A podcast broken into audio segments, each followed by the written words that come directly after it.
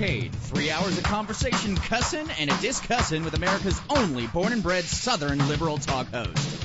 Head on with Bob Kincaid is brought to you each night by Coal River Mountain Watch. Coal River Mountain Watch invites you to become part of the solution, part of a sustainable future, part of the uprising against mountaintop removal.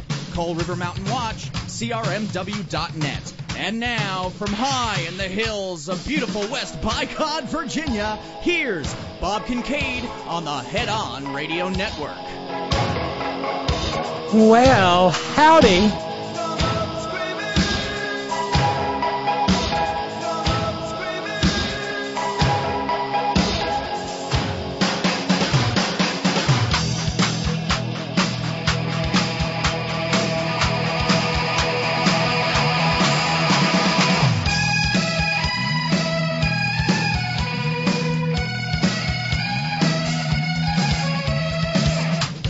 Here we go, off and running on this last program before Christmas 2023. It's the 22nd day of December. The, we got about a minute or so more daylight today, so you can tell I'm already feeling more chipper. Yes. Hi, I'm Robyn, and uh, it's Friday on the front porch, so in about an hour's time we'll go over the river and through the woods to the old holler tree that we sublet from the Keebler Elves and wherein we gather around the extraordinary ordinary round table to discuss the issues of the week. And, well, I think uh, there are several potential candidates there, absolutely. Of course, uh, if you're listening live, feel free to bebop over to headon.live and uh, click on chat room and uh, join in the Merry Wacky Zany Real-Time Madcap Multimedia Extravaganza. There's the Horn Chat Room in the three hours in which this program is live, Monday through Friday, 5 to 8 p.m. Eastern Standard Time. 2 to 5 p.m. Pacific Standard Time, all time zones in between, and the Great Globe Round, and whatever time it happens to be when you're listening to the podcast. If you pop into the aforementioned Merry Wacky Zany, you'll be greeted by Anatole and Squeaky and Theo, all the early arrivers. Hey, gang. And uh, if you're listening to the podcast, do please like it. If you haven't subscribed, do please. And uh, leave a comment. Even if it's, hey, Robyn, Blondie, you uploaded the wrong audio file. Because I did that last night. Oops. But I corrected it. And so hopefully uh, the confusion of that that occasioned has been alleviated. Every program here at the Horn begins with gratitude, and this program is no different. We always thank our PayPal subscribers and other contributors who've come in overnight between one broadcast and and and the next. And so thank you to each and every one of you who helps keep this program on the air. This little non-commercial, non-capitalist, not driven by a fierce hunger for profit uh, attempt at liberal, independent, progressive broadcasting. Mm-hmm. Thank you, Colin. Thank you so much. And thank you to Felicia, formerly of Nebraska, now in the greater San Diego area. Thank you both for being partial sponsors of the program. Uh, we are at $1,708 in our attempt to uh, in, in, in, our attempt to uh, get fully funded through this far into December. There are less than 10 days left of 2023 now. And so uh, well, let's see, 1708. That's uh, all of this week plus $208 of last Friday on the front porch. There is good news, however, because I had a note earlier today from Kat, who just really knocked my socks off with the Conecuh turkey and the Conecuh ham. They're thawing in the fridge. Yay. I can't wait to get them started. Um, this show only, Cat writes, double your money today. Any donation during this show only will be met by me up to $200 because George Santos Claus. Oh, really, Cat? Told me so. Ho, ho, ho. Keep Robyn on the air. Good luck. Try to be here for you from time to time. Oh, Cat, you are, and you are wonderful. And Ralphs is always there for you. So many, so many are. I, I could I, I, could start rattling off names and probably spend the next three hours. uh, just uh, that's why I try to say thank you every day and during the show, because you are a wonderful, we are a wonderful community, and you make it all possible. Thank you, thank you, thank you. Cherish your friends, Kat says. Indeed, indeed. And this is a time for cherishing. Because, not to get maudlin or anything, uh, something about the, the waning of the light and the return of the light and the end of the calendar year, it's all so metaphysical, but it's hard not to look back. Maybe Dickens started all of that with a Christmas Carol. I, God bless us, everyone. Oh my goodness gracious, Theo, you referred to me as the vivacious Roxanne. Ooh, I feel vivacious just reading the word. Thank you. so where do we begin? Um, it may be it may be the Friday before Christmas. And by the way, I will not be here Christmas night. Although I had a note from Malloy, um, you know, Tara and I have filled in for Mike um, Wednesday, Thursday, and today. Mike will be doing a um, Christmas night broadcast. So make sure you're there for that, 9 p.m. Eastern Standard Time on Progressive Voices on TuneIn. Uh, I, I, will probably be in a turkey coma about this time uh, Monday evening. And I've decided I'm going to make the dressing to go with the turkey and uh, all the yummy stuff. Maybe a Ooh, yeah. Well, why why not? Why not throw just just throw caution to the wind? And, mm, wonderful homemade mashed potatoes. Yum. Yeah, why not? But all that having been said, you know, I can remember a time when things really would slow down a little bit about this time of year. Oh gosh, it was Christmas of 1987 and I worked Christmas Day at CNN. And honestly, I was I was a little nerve wracked. Like, what in God's name? Because we had we had access to every wire service on planet Earth, and it's like this is going to be fun to put together a five hour, uh, five minute radio newscast. It was. It was. It was quiet. Very but managed to you know, a lot of human interest stories and whatnot. Dressing! Damn you, Asa, dressing! That beautiful smoky bird is not going to be touched by anything stuffing it, except me stuffing it in my gullet. Stuffing. Yeah. Anyway, that the, the the the the dullness of the season is no longer a thing. Mm-mm. Because there's always going to be uh,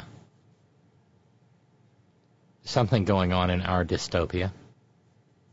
The attempt to undermine and become utterly rid of anything, any democratic inklings that this country may yet cling to.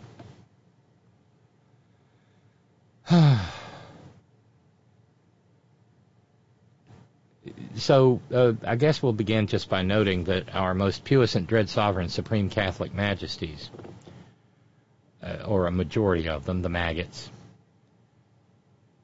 decided not to fast track the immunity, uh, the immunity question uh, uh, that Jack Smith had re- requested.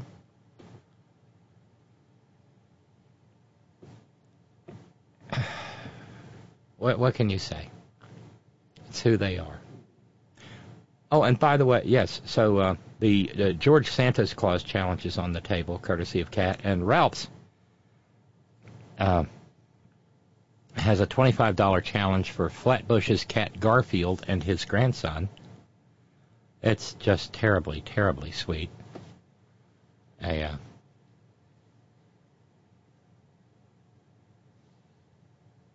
a, a little cat who grew up on the streets.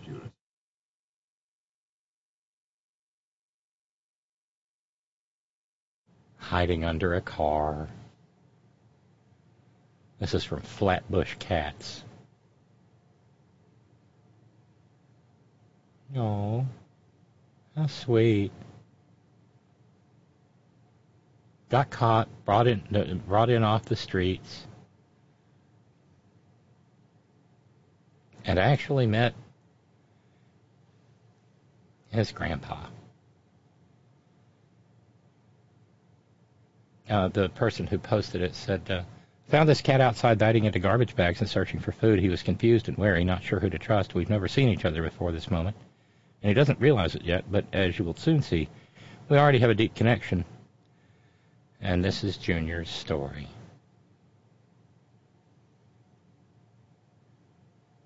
Junior had a grandpa, and Junior got a forever home. That's beautiful, Ralph. So we've got a chance to bring our 1708 down to, uh, let's see, uh, four, down by 450 bucks. So that would get all of last Thursday, uh, uh, all of last Friday funded, and get started on last Monday if it gets back. Um, uh, Flavio wants an explanation. Damn it. Uh, the SCOTUS decision not to fast track decision was univox. What the fuck? Explain that. I, I don't. I mean, there was precedent in as much as the the, the um, circuit the Circuit Court of Appeals got skipped in um, back in the 70s in regard to a subpoena for tapes uh, in the possession of Richard Milhous Pinhead Nixon. I would guess that the distinguishing factor on that is that they want a thorough and complete record made. Not defending them, but I'm just trying to come up with what the rationale is. The order wasn't listed. It's not a decision. The order is not. It doesn't say per curiam, which means by the entire court. It just says the petition for certiorari is denied.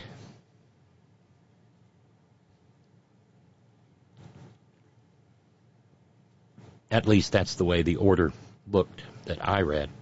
It could have been uh, it could have been six three or five four. I don't know, but it seems rather obvious that they want to see it go through the entire process, whatever the rationale may be. Of course, me being me, I think the maggot rationale is to slow this process down as much as possible uh, in order to facilitate a potential return to office for Julius Geezer.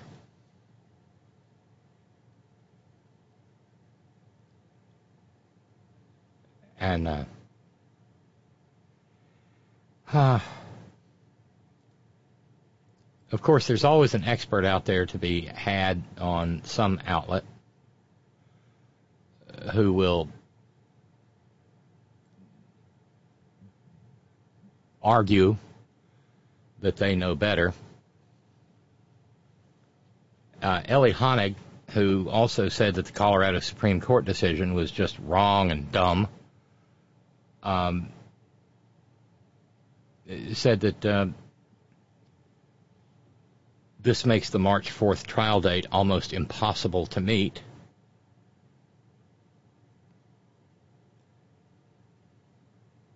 Uh, it doesn't. Uh, it, it, it's not completely out of the, out of the possi- out of the realm of possibilities, but the uh, D.C. Circuit hears arguments on January the 9th. Uh,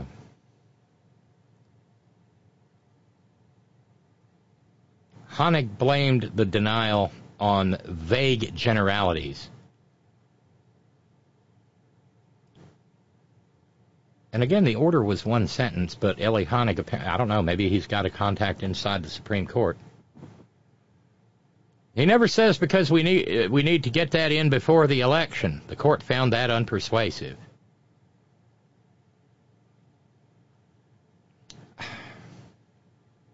Is there a subsequent order out? All I saw was one sentence saying, the petition is denied. Seems like anything else is tea leaf reading.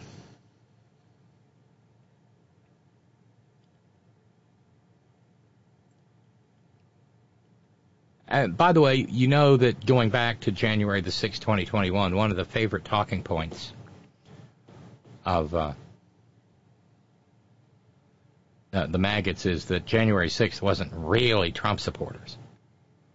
It was really a bunch of uh, Black Lives Matter protesters in whiteface and Antifa.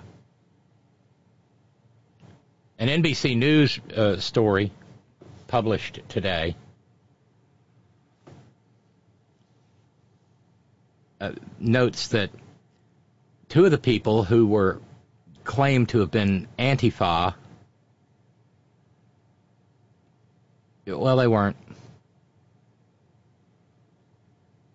A man appears in a video who turns out to be William Lewis, aged 57, of Illinois, and he's facing felony charges of assaulting order uh, officers and civil disorder. NBC News went through his social media history, and uh, uh, no, he's not Antifa, and he's not Black Lives Matter. His entire social media was just a, a, a slum, a swamp, a stew of hatred for Joe Biden and uh, adoration of Tangerine Tiberius.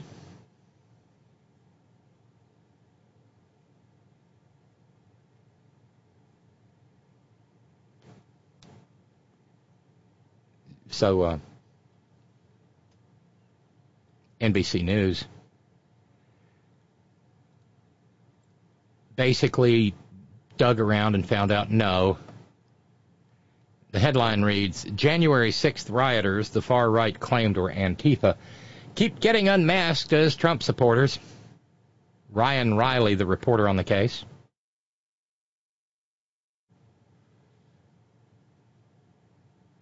Uh, one January 6th. Suspected Antifa trying to break windows at the Capitol. Uh, the only problem is, even as they were hooting, Boo, Antifa! No Antifa, no Antifa. Mm, the people they were claiming were Antifa were, yeah, maggots.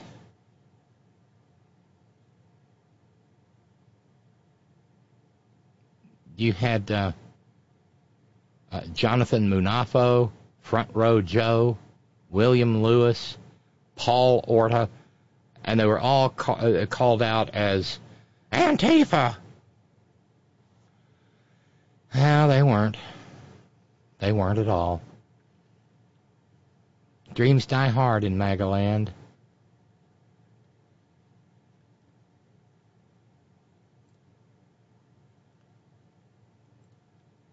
Meanwhile, Georgia election officials have reached out to the FBI. Oh, oh, oh, uh, a quick uh, update from yesterday. We talked about John Schneider ruminating on whether or not Joe Biden and Hunter Biden are hung. Hmm. Well, it's interesting that once uh, once news of his tweet got around, suddenly he jumped up back on he jumped back on shitter and un unposted, deleted his shit. And claimed, I never said I ought to be hung, when, well, we read the tweet here, didn't we? You ought to be hung, and your son Hunter. Hanged, but we did that already.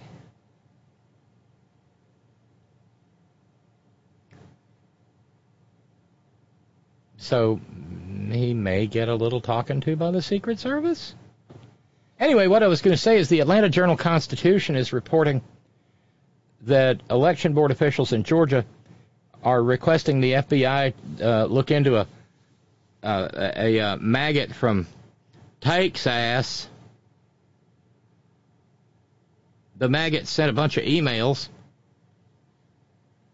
uh, screeching about uh, investigating the 2020 election in Georgia.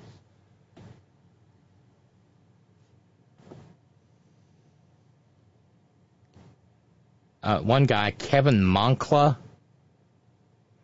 said, well, there are 19 people whose lives hang in the balance because they knew Georgia's 2020 general election and Senate runoffs results were wrong.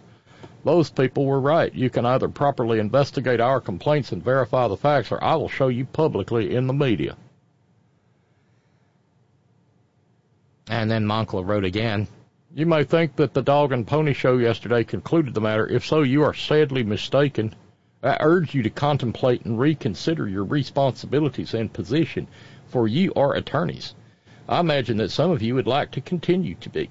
We can address these matters privately or publicly, but make no mistake, they will be addressed.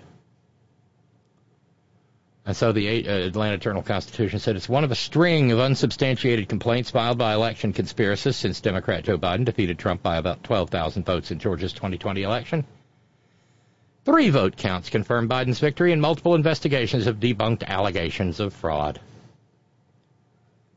But the uh, Georgia election officials would take take most kindly if the FBI would have a look, because the documentation of threats that that, that are stochastically uh, encouraged by Nitwit Nero grows longer and longer and longer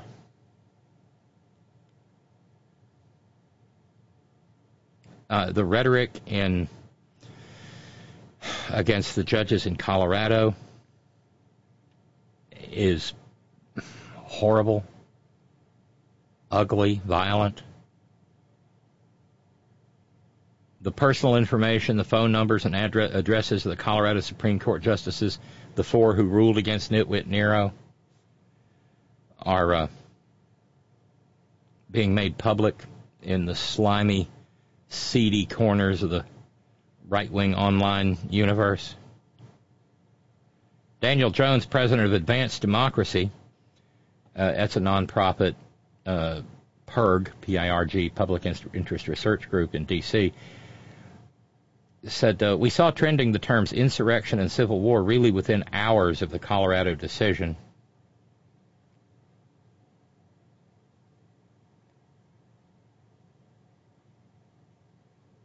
The, the nastiest of them are to be found on Gab, Tripe Social, and Patriots.win. But it can also be found over on Shitter.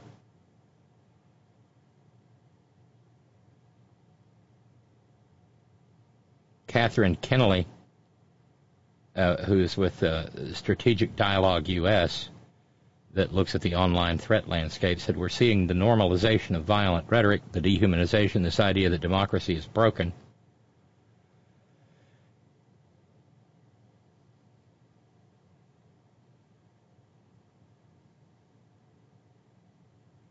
What a holiday season, huh?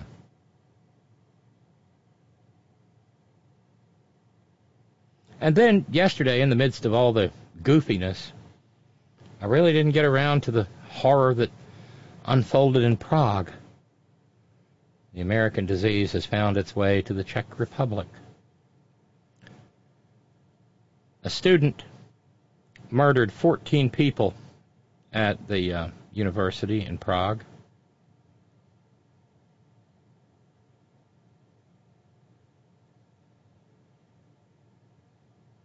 Injured more.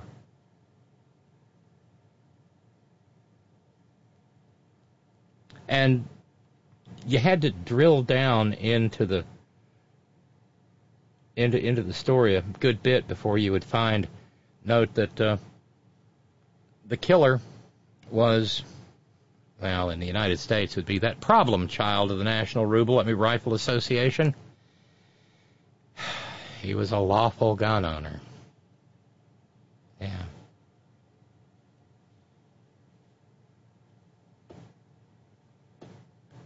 Let the FBI visits bloom, Flavio says. I think if the FBI pays a visit to all those people threatening the Colorado Supreme Court, that will put an end to that shit really quickly. One hopes. Um, oh, thank you to Texas Tea. Texas Tea got us started on the uh, ho ho ho George Santos Claus Challenge, courtesy of Cat. So there's 190 to go on that. Thank you, Texas T, and and thanks for going and finding uh, Scott's Christmas Nightmare. That was that was something. I, I really appreciated you sending that in. Leah New York observes the SCOTUS non-decision. They know that ruling for Trump is a ruling against the Constitution. They know that ruling against Trump is unacceptable to the Thomas Court. Sorry, Roberts Court. Oh, I think you got it right the first time, Lee. The supreme cowards of the United States essentially said, can we ignore this and hope it goes away?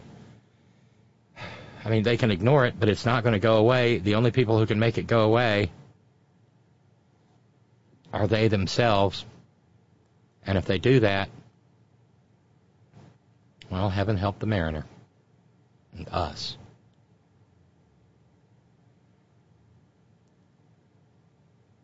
Uh, CNN caught Fani Willis on camera recently and uh, asked her about the on uh, the, the progress of the case against Nitwit Nero and his 18 minions. And Fani Willis was unsparing in her remarks. Good for her. I know that in the media and even in the world, we like instant gratification. The judicial process is a long process, and so we'll be here with that case for a while. When I get asked that I'm covering this story, many people say, you know, the former president's already gone to jail. Will he see prison time? What do you think about that?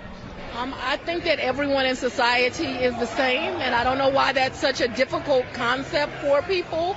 Um, you can look at the charges, and based on those charges, we'll be recommending appropriate sentences.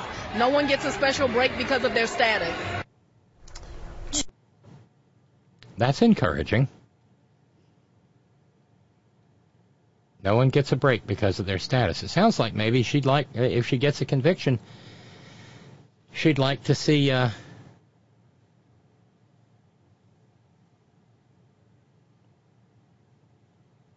all the guilty parties do hard time. I still think putting him in the cell next door to the guys who murdered Ahmaud Arbery would be appropriate. They could sit there and have a little racist meeting for the rest of their lives behind bars.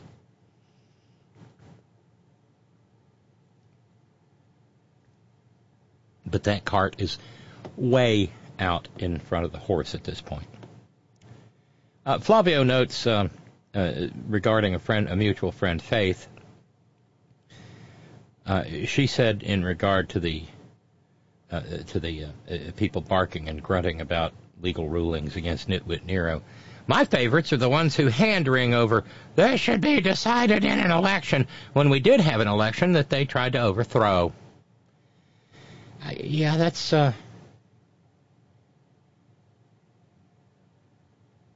That's definitely a, a thing. They did try to over and they'll try to overthrow him, overthrow the election the next time he loses.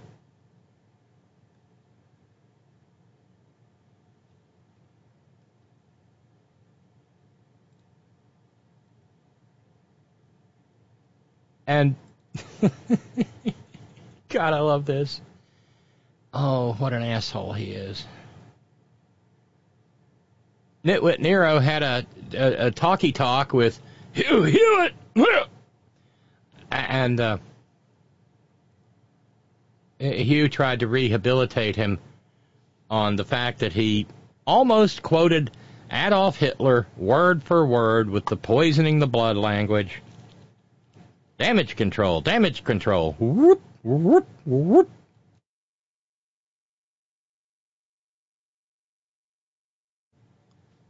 And as President Biden pointed out, he's pretty much doubling down.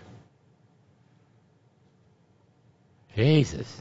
So you you mean nothing racist by that because your critics keep saying, "Oh, he wants to be Hitler. He's talking about poisoning our blood. He's trying to be a Nazi." How do you respond to these people? First of all, I know nothing about Hitler. I'm not a student of Hitler. Uh, I never read his works. They say that he said something about blood. He didn't say it the way I said it either, by the way. It's a very different kind of a statement. Yeah, he said it in what German. I'm saying when I talk about people coming into our country is they are destroying our country. This country is, we have prisoners coming in. We have mental patients coming in by the thousands, really by the millions. Because you take a look, I believe the number will be 15 million people, maybe more than that by the time this lunatic leaves office. A hundred and fifty million. A jillion. The whole planet is coming here. Oh. One of these days they're going to take crazy old Grandpa MAGA somewhere where he can't talk like that in public anymore, but they haven't worked out the mechanics of it yet.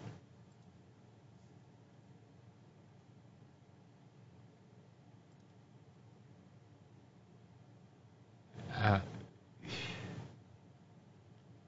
and then there are the the goons who think that he is literally the chosen one.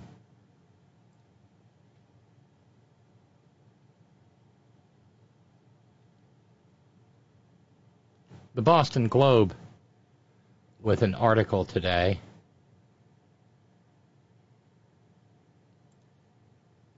In which uh, maggots are quoted,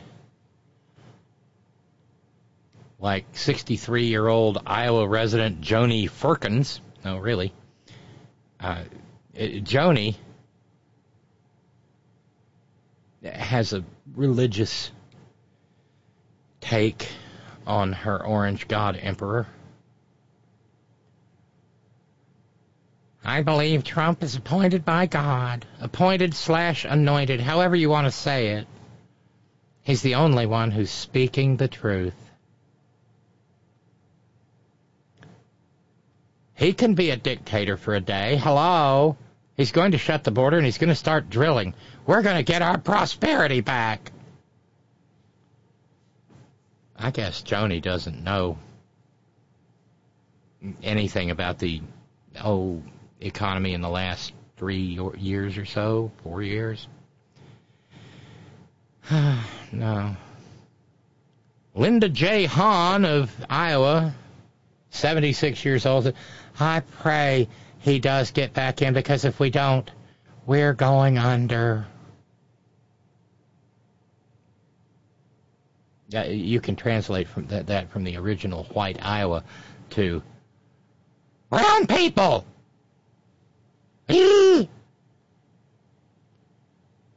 or Carolyn Noble, 60 years old. Oh, honey, you're a 1963 woman. Damn. Yeah, Carolyn Noble is 60. She's a Mainer. She said, People who hide and want to keep secret and cover up the truth those are the ones we really need out of office, and I think that's what Trump's trying to show us. Sounded like she was from North Dakota there. Hmm, my Mainer's a little off today. God, these people.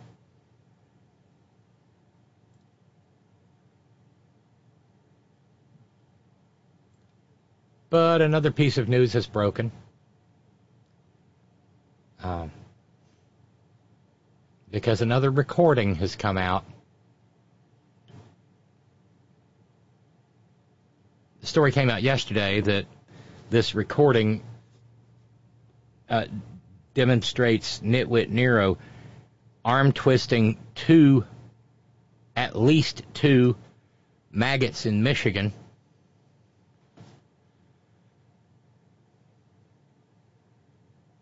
Uh, Heidi Przybyla at Politico said, "Oh, there's a recording."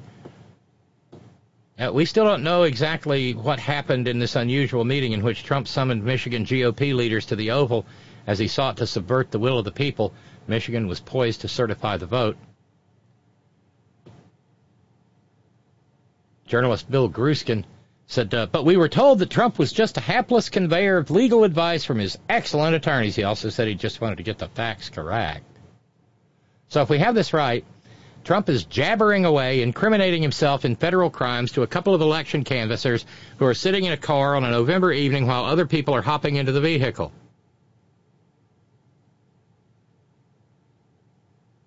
Uh, down Atlanta way, uh, law professor Anthony Michael Kreis said this is potentially important for the Georgia case where fellow call participant Ronna McDaniels is uh, that's Ronna Romney McDaniel is on Fani Willis's witness list.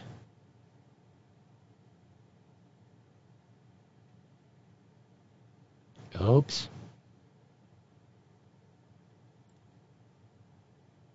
Uh, that's right. Ronna's in the soup now. The new recording says that both she and Nitwit Nero called the two canvassers and tried to arm twist them into not certifying the results.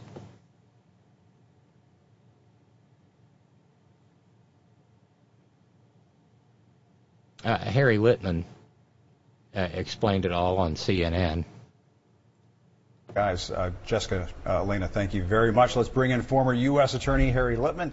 Uh, Harry, uh, all of this sounds eerily re- reminiscent. Uh, what do you think about this new recording and how significant that could be for prosecutors, uh, folks like the special counsel Jack Smith? What do you think?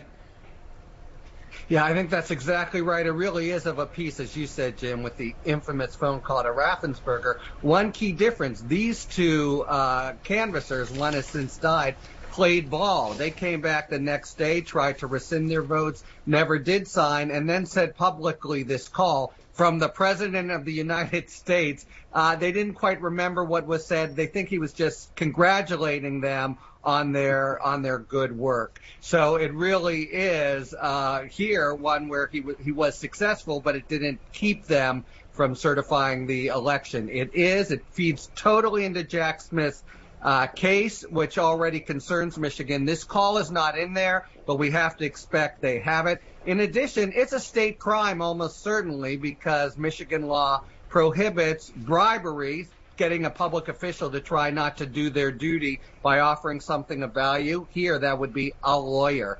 Uh, because uh, they knew, everyone knew it would be needed. So th- this is uh, hot water all around. Yeah, that's Wow. really that's really interesting. Yeah. And you do hear some of the same defenses, right? We've heard this from the Trump team. This is just part of his presidential duties, calling up local election workers, trying to sway them. Uh, fact check that for us. Yeah, so two things. First, he's getting at immunity here. This is the claim he's trying to make now in the Supreme Court saying, even if I did it because it was my in my official duties, you cannot uh, pr- uh, con- uh, convict me or indict me. That's not going to fly because he's not acting as president here. He's acting as a candidate. Ronna McDaniel is trying to say, oh, we were just looking into things. But that doesn't fly either because she is exhorting them not to do their job. They weren't looking into things. They were actually trying to stonewall the, the legal process. But it's important to note that this is Trump trying to uh, claim immunity for this act as he's doing generally now in the D.C. case. And, and Harry, one of these election officials talked to reporters about this call at the time. Let's revisit that and talk about it on the other side. Yeah. I received a call from the president. It was after the meeting, and he thanked me for my service, asked me how I was doing. There was a genuine concern for my safety with what he had heard, the threats that were that were coming in. Are you saying the president's call had no influence on you recanting your vote? Absolutely. Uh, now, she says the Trump call had no influence on her, but either way, the pair refused to sign after the call, and that's what Trump wanted to happen. And as you mentioned, Harry, there was an offer of, uh, you know, paying for legal services too, which I, I completely, you know, forgot about. That, you know, could definitely put you in hot water there. And it just goes to show you. Look- I, I mean, even all these years later, there's just stuff we haven't learned about what took place around this election. It's just incredible. Isn't that remarkable? Just quickly, you, Yeah. that's obviously a lie. And in the same conversation, she later says there was nothing said about the election. As I said, she played ball, and as did her colleague who has since died, and it could have had real consequences if it weren't enough for just the Democratic uh, members of the of the board to go forward.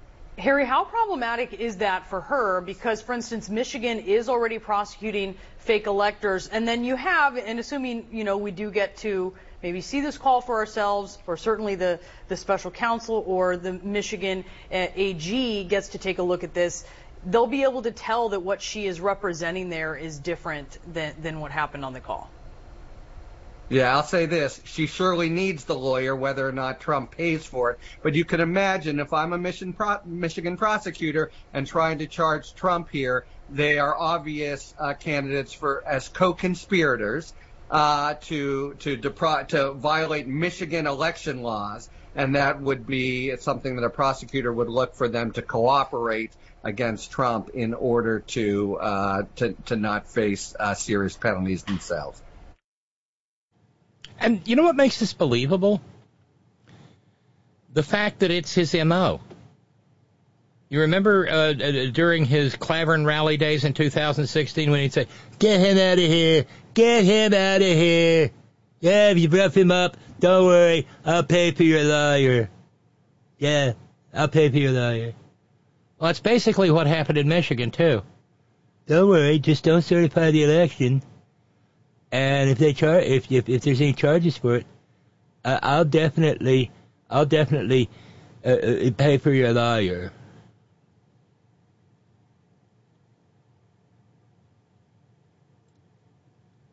And as to where the recording is, uh, the report, a reporter for the, uh, the Detroit News, Craig Mauger, uh, showed up. Uh, CNN was pretty obsessed with this today, in a good way.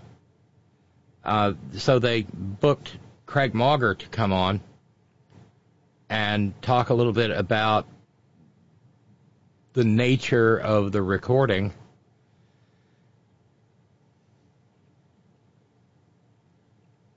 This might, hell, this might be more charges. There are tapes. There are more tapes. More tapes. Apparently, at least according to the Detroit News. New recording has emerged of Donald Trump personally pressuring election officials to block Joe Biden's victory, this time in Michigan. The Detroit News reporting there's a recorded phone call of Trump urging two Republican officials in Wayne County to not certify their county's results. Wayne County is home to Detroit, a Democratic stronghold. Now, Trump reportedly called them right after this meeting back in November 2020, where those same two officials initially voted to block the certification before backing down. All those opposed say nay. A. Nay. There is no reason under the sun for us to have not certified this election.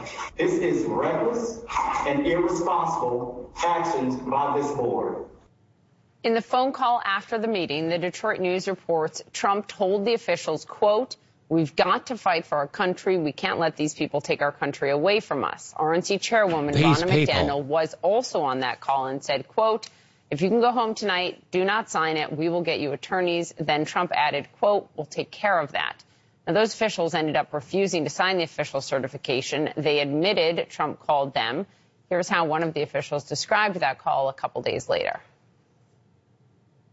He thanked me for my service, asked me how I was doing. There was a genuine concern for my safety with what he had heard, the threats that were that were coming in. Are you saying the president's call had no influence on you recanting your vote?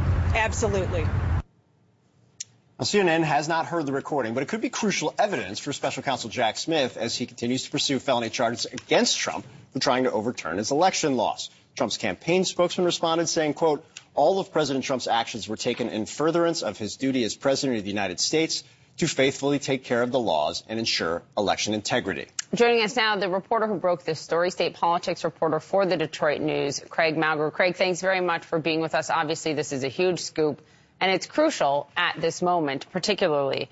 Uh, we only hear, well, you heard it, four minutes of the call. Can I just ask for people wondering this morning why they're not hearing the call, why it's not public?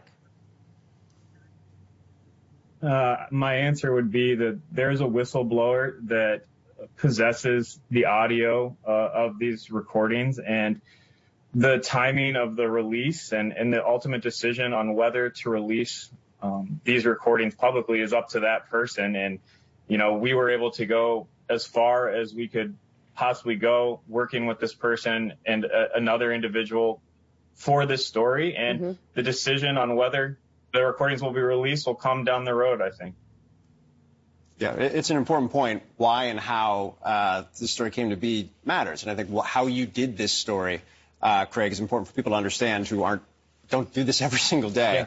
Um, to, in terms of when you heard this, you know, you guys had reported, our team had reported as well that a call had occurred. There was the denial that there was any influence from by Monica Palmer that we heard just there. Um, were you surprised, or did you suspect this was the case?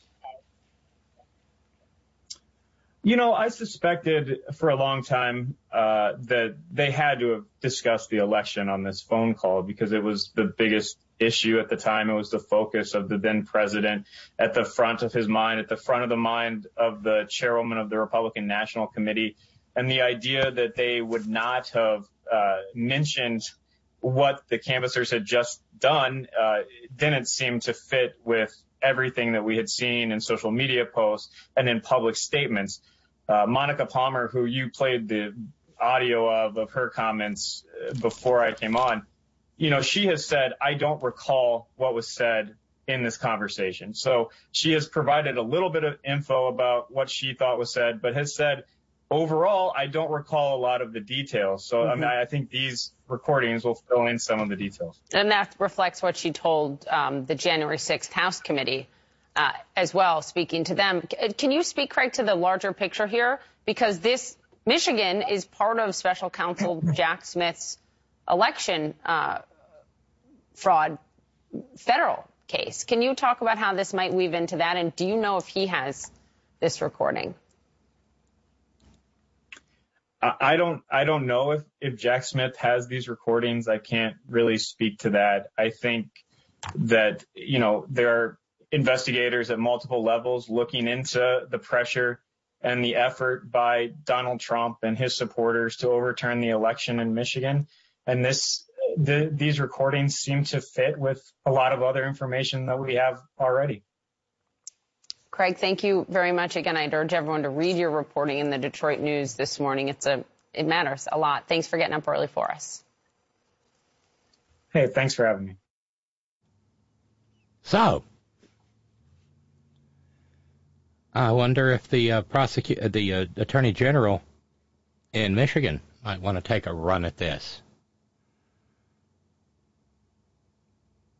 I wonder if Michigan has a RICO statute like Georgia's. I'm late tonight, Steve in New York says. I apologize if you've already answered this, but I can't help but wonder who actually recorded this and why. Um,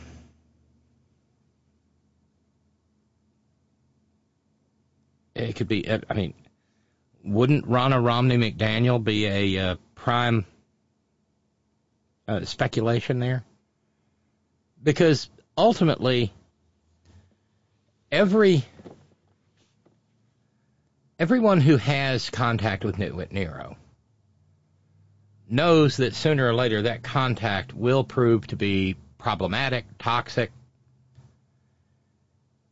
And I suspect a lot of people recorded him because they know, even his most ardent supporters know, and the closer you get to him, the more thoroughly you know that he is a liar and that he will lie and try to and, and try to shift blame onto anyone but him.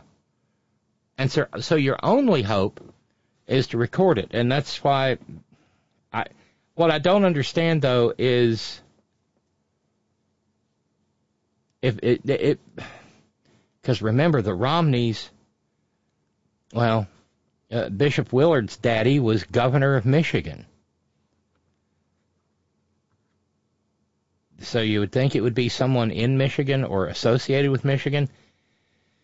And the Romney family has Michigan ties. That's my best guess, Steve. Um, apparently, uh, uh, Ralph, serving as the Horn Ad Hoc Michigan RICO Research Department, uh, sent me a, a uh, link to a um, a law firm in Detroit. Yes, Michigan has a RICO Act. Act 328, originally passed in 1931. It is prosecuted uh, in state court. I don't know how it com- I don't know how it compares with the Georgia statute.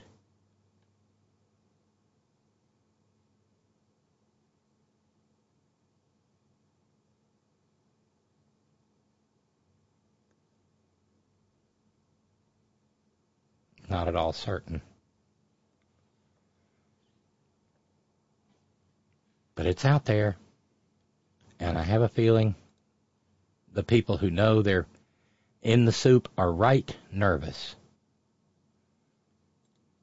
Speaking of tapes, however, and this is just delightful. Uh, you recall the ongoing controversy around uh, around uh, one of the founders of Moms for Liberty.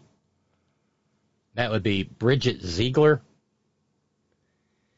And we've been talking for a couple of weeks now about the fact that you know she she's one of these barking, grunting maggot maniacs, fascist POS who wants all indicia of anything remotely LGBTQ plus removed from the public sphere and especially from the schools where our precious children go to school and school. Eh, well, she got she and she and her hubby, swingers they are, you uh, got caught in well a threesome, and there's a tape, and in it Bridget Ziegler, who is a fierce protector of American childhood from gayness, was herself engaging in some decidedly lesbicious behavior.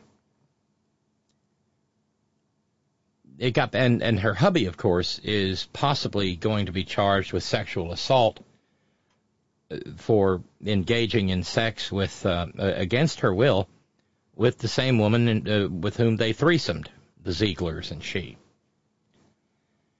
and wherein took place the decidedly lesbicious behavior. Um, hmm. There's another tape. According to the Florida Trident, police recovered the video while they were investigating the rape accusations against Christian Ziegler. He was the chairman of the Rep- Florida Republican Party. He has since been suspended because he would not resign And the Florida Trident says um, the new sex tape is just Bridget Ziegler of Moms for Liberty, the brown skirts, engaging in sex with a, another woman. Don't know yet if it's the same woman she was in uh, having sex with uh, with her husband. You know, what consenting adults do is consenting adults' business. Consent is the key there and so too is hypocrisy.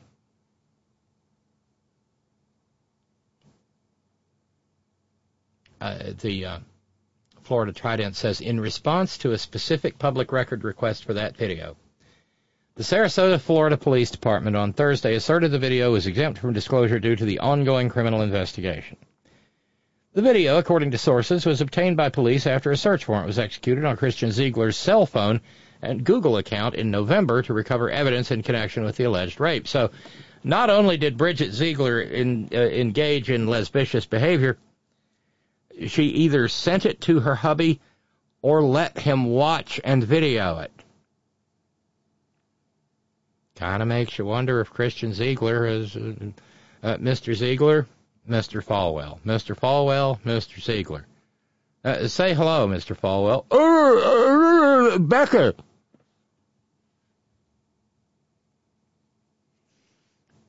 I mean, the, the madness in Florida has gotten so bad that uh, Paradise Lost by Milton has been purged from at least one uh, school district. Milton! John Milton! Uh, isn't it Milton who wrote uh, and gave the line to Satan? It is better to rule in hell than to reign in heaven.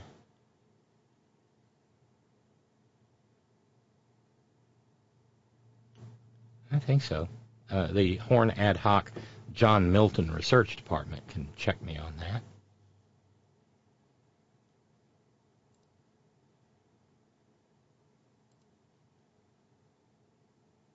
Uh, other books besides Milton? Uh, 673 books have been pulled in Orange County, Florida.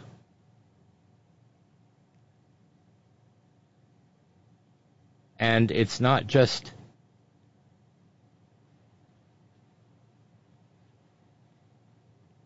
queer stuff.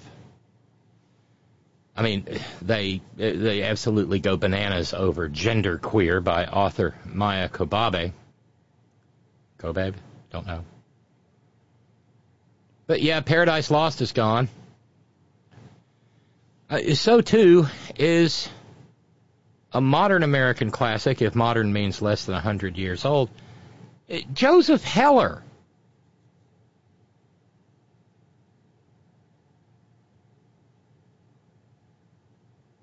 I've read Catch 22 a number of times.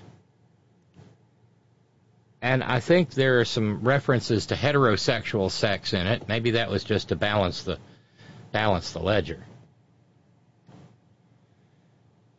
And Proust, Marcel Proust, Swann's Way. I, you know, I, I suppose some particularly advanced high school kids might want to read a translation of Swann's Way. It ain't easy. It's not easy the way that, oh, um, James Joyce's Ulysses ain't easy. And it's, if you get a sexual thrill out of it, well, good for you. I've read Swann's Way, kinda. It, it it has the it has the density of a neutron star, and I'm hard pressed to figure out where the thrill is that that so put off uh, the maggots down there, the brown skirts, the moms for liberty, the uh, Nazis who prop up monkey up Duplantis. Thomas Hardy? Really? One of my dearest friends has uh, got her PhD in Hardy. I'll never forget the first time that I played the Monty Python uh, sketch about uh, in, in in which Thomas Hardy writing a novel is a spectator sport. Oh, it's another meaningless doodle. It's Tess of the D'Urbervilles all over again. It's heartbreaking, Jude the Obscure. It's also a masterpiece, a literary treasure. And it's kind of a downer.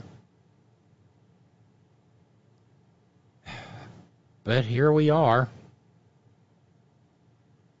Because someone in Florida doesn't like, I guess, impressionable young Floridian children learning that life was pretty shitty for working people in 19th century merry old England. And then there's uh, Federico Garcia Lorca, The House of Bernarda Alba. I guess they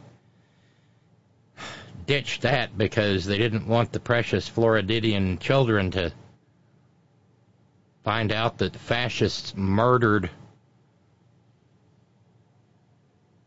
playwrights, in particular a Spanish playwright, Garcia Lorca.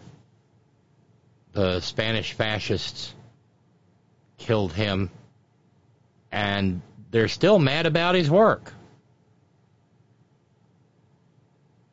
The fascists are. Then there's the brilliant piece of fiction by Graham Greene, The Quiet American. Now that's that's thin enough that high high school okay, Quiet American. Huh, what? Um, it takes place in Vietnam before the war goes full tilt about an American intel agent in Vietnam. There are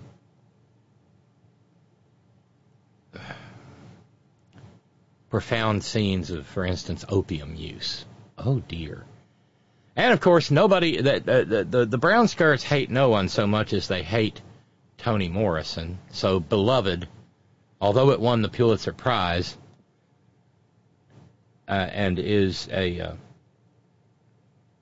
treasured part of the American literary pantheon, well, a black woman wrote it, wrote it, and uh, it's it's it's all about ew slavery before the Civil War.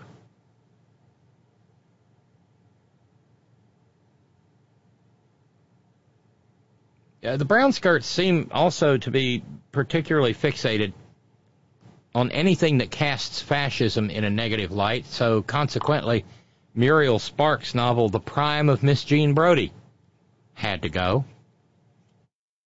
Remember, these are just some examples of 673 books that uh, that kids, high school kids, can no longer access in Orange County, Florida.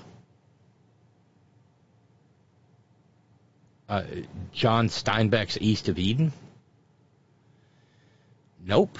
Even though it's chock a block with Bible references. And then there's, of course, of course, of course, Aldous Huxley's Brave New World. It, well, it's dystopian. We got I th- the, what what is the drug that everybody takes in Brave New World? Uh, Soma, Soma, isn't it? Yeah, it's gone. Curiously, 1984 by George Orwell isn't on this list, or it wasn't. It, it wasn't included. I mean, there's 663 more titles.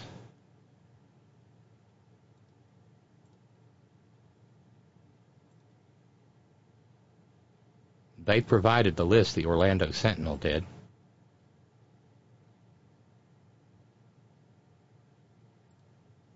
Sadly, the list is behind a paywall, because of course it is. Uh, yes, uh, uh, Ralph's, uh, no, not Ralph's, uh, Steve. It's better to reign in hell than serve in heaven. Yeah, that's that's that's old John Milton for you. All right. Yeah. Uh, Thank you to George and Coarsegold. George just jumped in with Texas Tea, working on the uh, George Santos clause. Told me to challenge, courtesy of Cat in Ohio. So that means we are 190, 160, down to 155 to go. Thank you, George. Thank you so much. Uh, strawberry Soma ice cream, Randy Radar uh, informs us. Well, I do that from time to time, Ralph. Oh, Robyn, you made me spew my la- uh, my laugh. Was that laugh or latte? Happy to help. Daddy Romney, Steve in New York, says, Whatever one thinks of Daddy Romney, I confess I have a fairly high opinion of him. He came back from Vietnam and had the courage to say out loud that Vietnam was unwinnable. At that time, that was a huge thing. I don't think it's the least bit crazy to think that any Romney would relish doing what they could to screw Trump. The thing, the thing is, though, Steve, uh, uh, Ronna Romney McDaniel has been decidedly ah um, obsequious to him uh, during her tenure as chair of the Republican National Committee. Curiouser and curiouser, said Alice.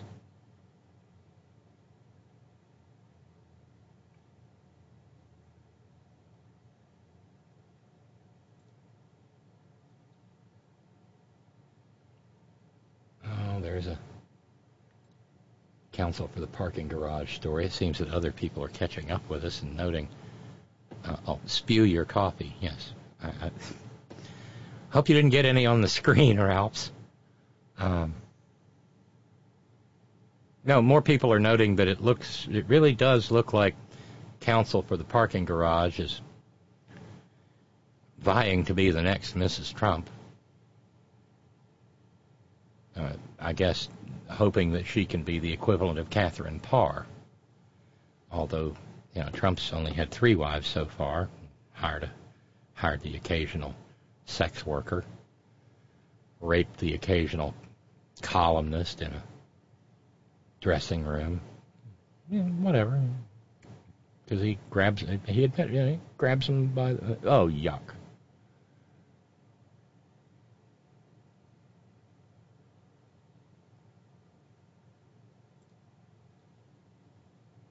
And as to the immunity case, this is worth noting.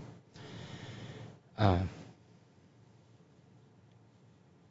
turns out that at least one member of the Supreme Court of the United States, our most puissant, dread, sovereign, supreme Catholic majesties, has already opined that it is absolutely legal to stick an ex president in the clink.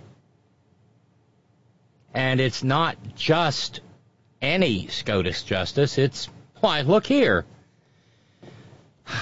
Beer boofing Brat Kavanaugh. Uh, he came. He wrote a, an article for the Georgetown Law Review back in the 90s during his eager and possibly sweaty, hairy palmed pursuit of the Clintons when he was uh, when he when he was uh, the the ward of his longtime companion Ken Starr. It was Brat Kavanaugh who, in fact, begged Ken, now dead Starr, uh, who also turned a blind eye to rape at, when he was the president of Baylor University. It was Ken. It, it was it was Brat who wanted all the dirty stuff in the report. And so back in the '90s, during the Clintons hunt, uh, he was positively excited at the prospect of putting Bill Clinton in jail.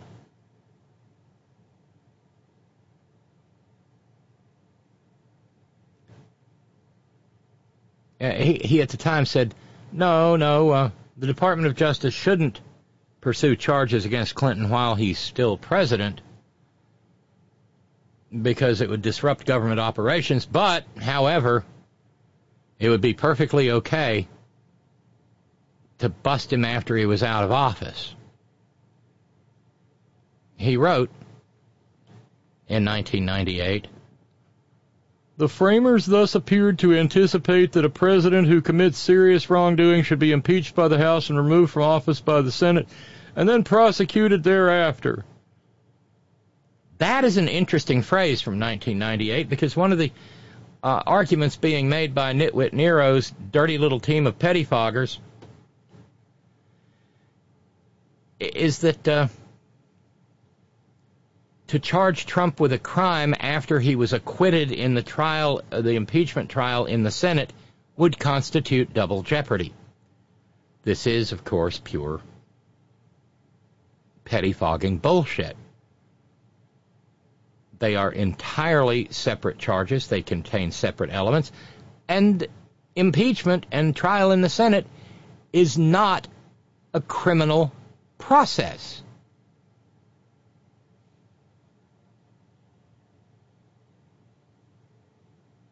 So just as uh, Ann's boy Neil Gorsuch was quoted by the Colorado Supreme Court in their decision, so too Beer and Brat has words to come back and slap him.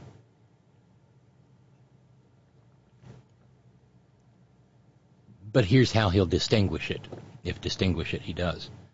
Well, yes, in 1998, when Bill Clinton was was was was flouting the laws of this country with his penis, I still would like to see it.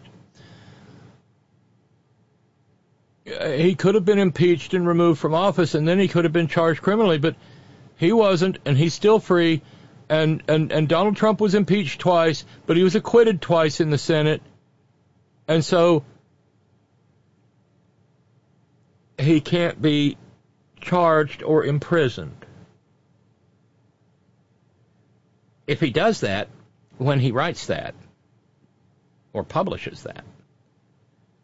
Anyone who sees him in that moment will see him twisted into a shape so pretzel-like as to make him look like uh, uh, put uh, the, the the most limber Indian yogi to absolute shame.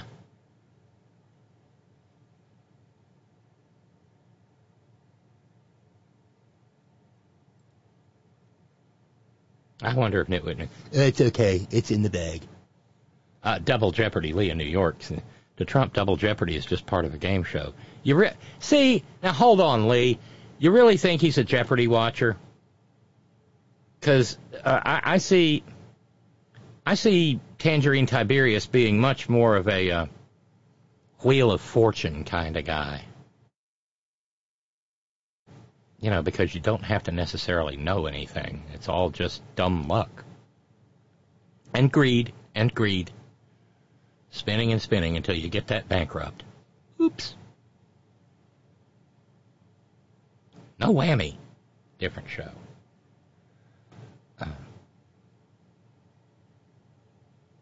the, the art of the deal, Lou in PA said, uh, I have to wonder if there are any references to sex or drugs in any of Trump's ghost written books. If so, let's be sure uh, they're removed. Uh, yeah. And George in Coarsegold, Jim Ladd. Sirius XM is paying tribute to the late LA disc jockey. Various artists are remembering their friend, Deep Tracks Channel 6027. Peace to all and Lord have mercy. George in Course Oh, and I had a note earlier from Cynthia referring to a conversation that Tara and I had filling in uh, for Malloy yesterday. Uh, dreamers admitted to elite universities. Cynthia said, per your discussion with Tara last night, where she mentioned dreamers who have been admitted, admitted to elite universities with scholarships, while whiny-assed white people complain they aren't being given the opportunity. I think you'll find that the dreamers earned their spots with academic excellence that the whiny-assed white person rarely meets. I'll also note the intense competition for admission to colleges and universities. I think you'll also find that our population has grown more than the available seats in upper education. So two things. Rather than bitch and moan that entry into an elite college wasn't just given to the whiny-assed white person on a silver platter, they should try again while taking a realistic look at their academic credentials. Maybe they could at least go to a junior or lesser known college and still get a good education. And I think the country also needs more colleges and universities to educate the population who want it. A lot of people are being turned down just because the colleges are full. The application cup is running over and the available seats for them are a bottleneck. My two cents and I'm out of the house today. Have a good show. It is Friday after all. Thank you, Cynthia. Uh, whatever you're out of the house doing, I hope you are enjoying it immensely. She added, I met a dreamer when I visited my alma mater a few years ago. She'd already graduated from my college at the top of her class. She was visiting the college that day, too, and was moving on to even higher education. She was absolute top notch talent. Why the hell wouldn't you want her on your team? Just because she's a shade of brown who wasn't born here but came to this country as a young child? Hate her? Really? Fine. And this is just one more reason why I fucking hate Republicans, the whiny ass bastards.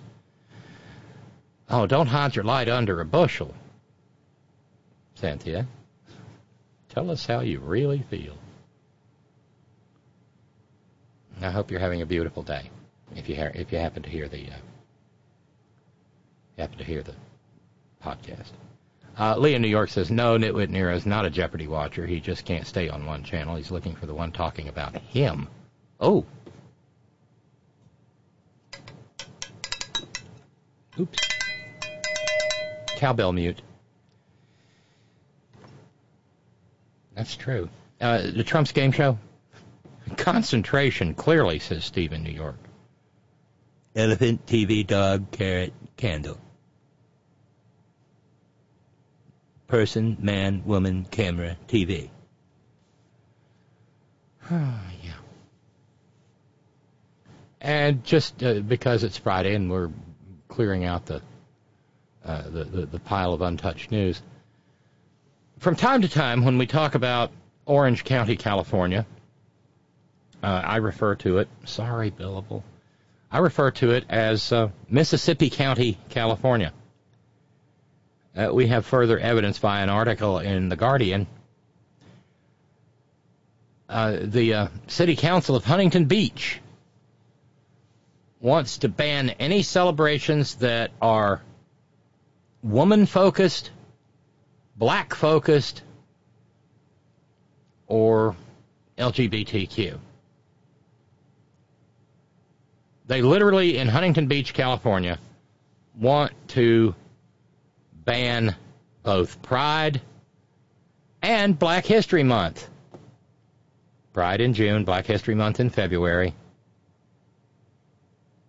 The ban would make it impossible because it, was, it says that uh, it's illegal to use town property for any such observance. But they're not just going to take all the fun away. No, no, no, no. Uh, they want instead a celebration of the local railroad and surfing history. No, really. Then they want a separate month long, this would replace Pride or Black History Month. They want a month, I'm guessing Black History Month because of the name. They want a month long bash to celebrate the discovery of oil in Huntington Beach. Jesus Christ. You know, if they're not careful, the goddess of irony will cause a tanker to spill off Huntington Beach and they can discover more oil. Yes, they, they want to call it the Black Gold Jubilee. And up through the ground come a bubbling crude. Black gold, Texas tea. Mm. It sounds like the maggot's been watching a little too uh, too many Beverly Hillbillies reruns. One city council member, Natalie Moser, said, uh, I want Huntington Beach to be seen as a welcoming and inclusive community. Good luck. Instead, we're thrust into this war, and I think that this council majority is trying to make a name for itself as a model or symbol of the extreme right side of that war. Another city council member, Dan Cal- uh, Kalmick, said that uh, the maggots on the council are uh, well, they're doing some performance art, a hand wave to distra- distract from the fact that they're breaking the city.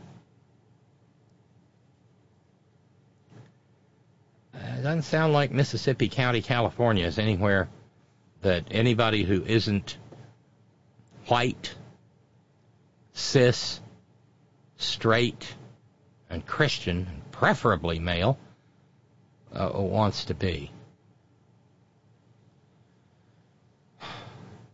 Orange County, uh, California. Uh, permit me to introduce you to Orange County, Florida. Talk amongst yourselves.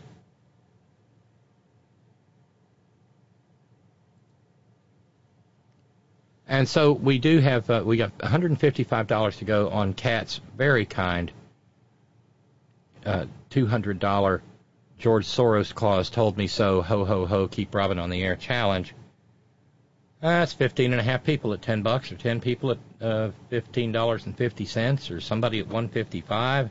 Uh, Ralph's also has a challenge on the table uh, to the tune of two hundred fifty-five dollars that could uh, actually get us started into fundraising for this past Monday, so that we wouldn't be fully. And if we finished Monday, we'll only be a week a week behind when I get back on Tuesday, because like I said, I'll be in a turkey coma Monday night Christmas evening. So any help is great help because we are rather badly behind. I have been uh, I've been babbling away, and I should have uh, long since engaged the uh, or traveled over to over the river and through the woods to the old holler tree that we sublet from the Keebler Elves, wherein we keep the extraordinary ordinary roundtable. So, uh, if someone, uh, so that the back porch continue after can continue after the program's off the air, um, if someone could kindly uh, connect me in to the into the uh, holler tree. We'll get Friday on the front porch up and running.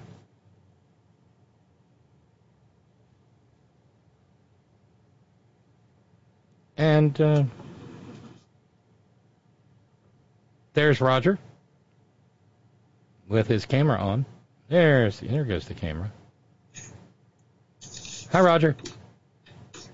Uh, I'm, I'm still working on getting myself totally connected here. Okay, and my cord is being weird. Hopefully you're in there now.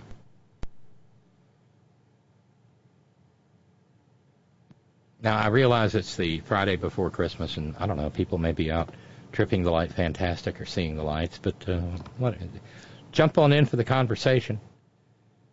I look forward to this all week long.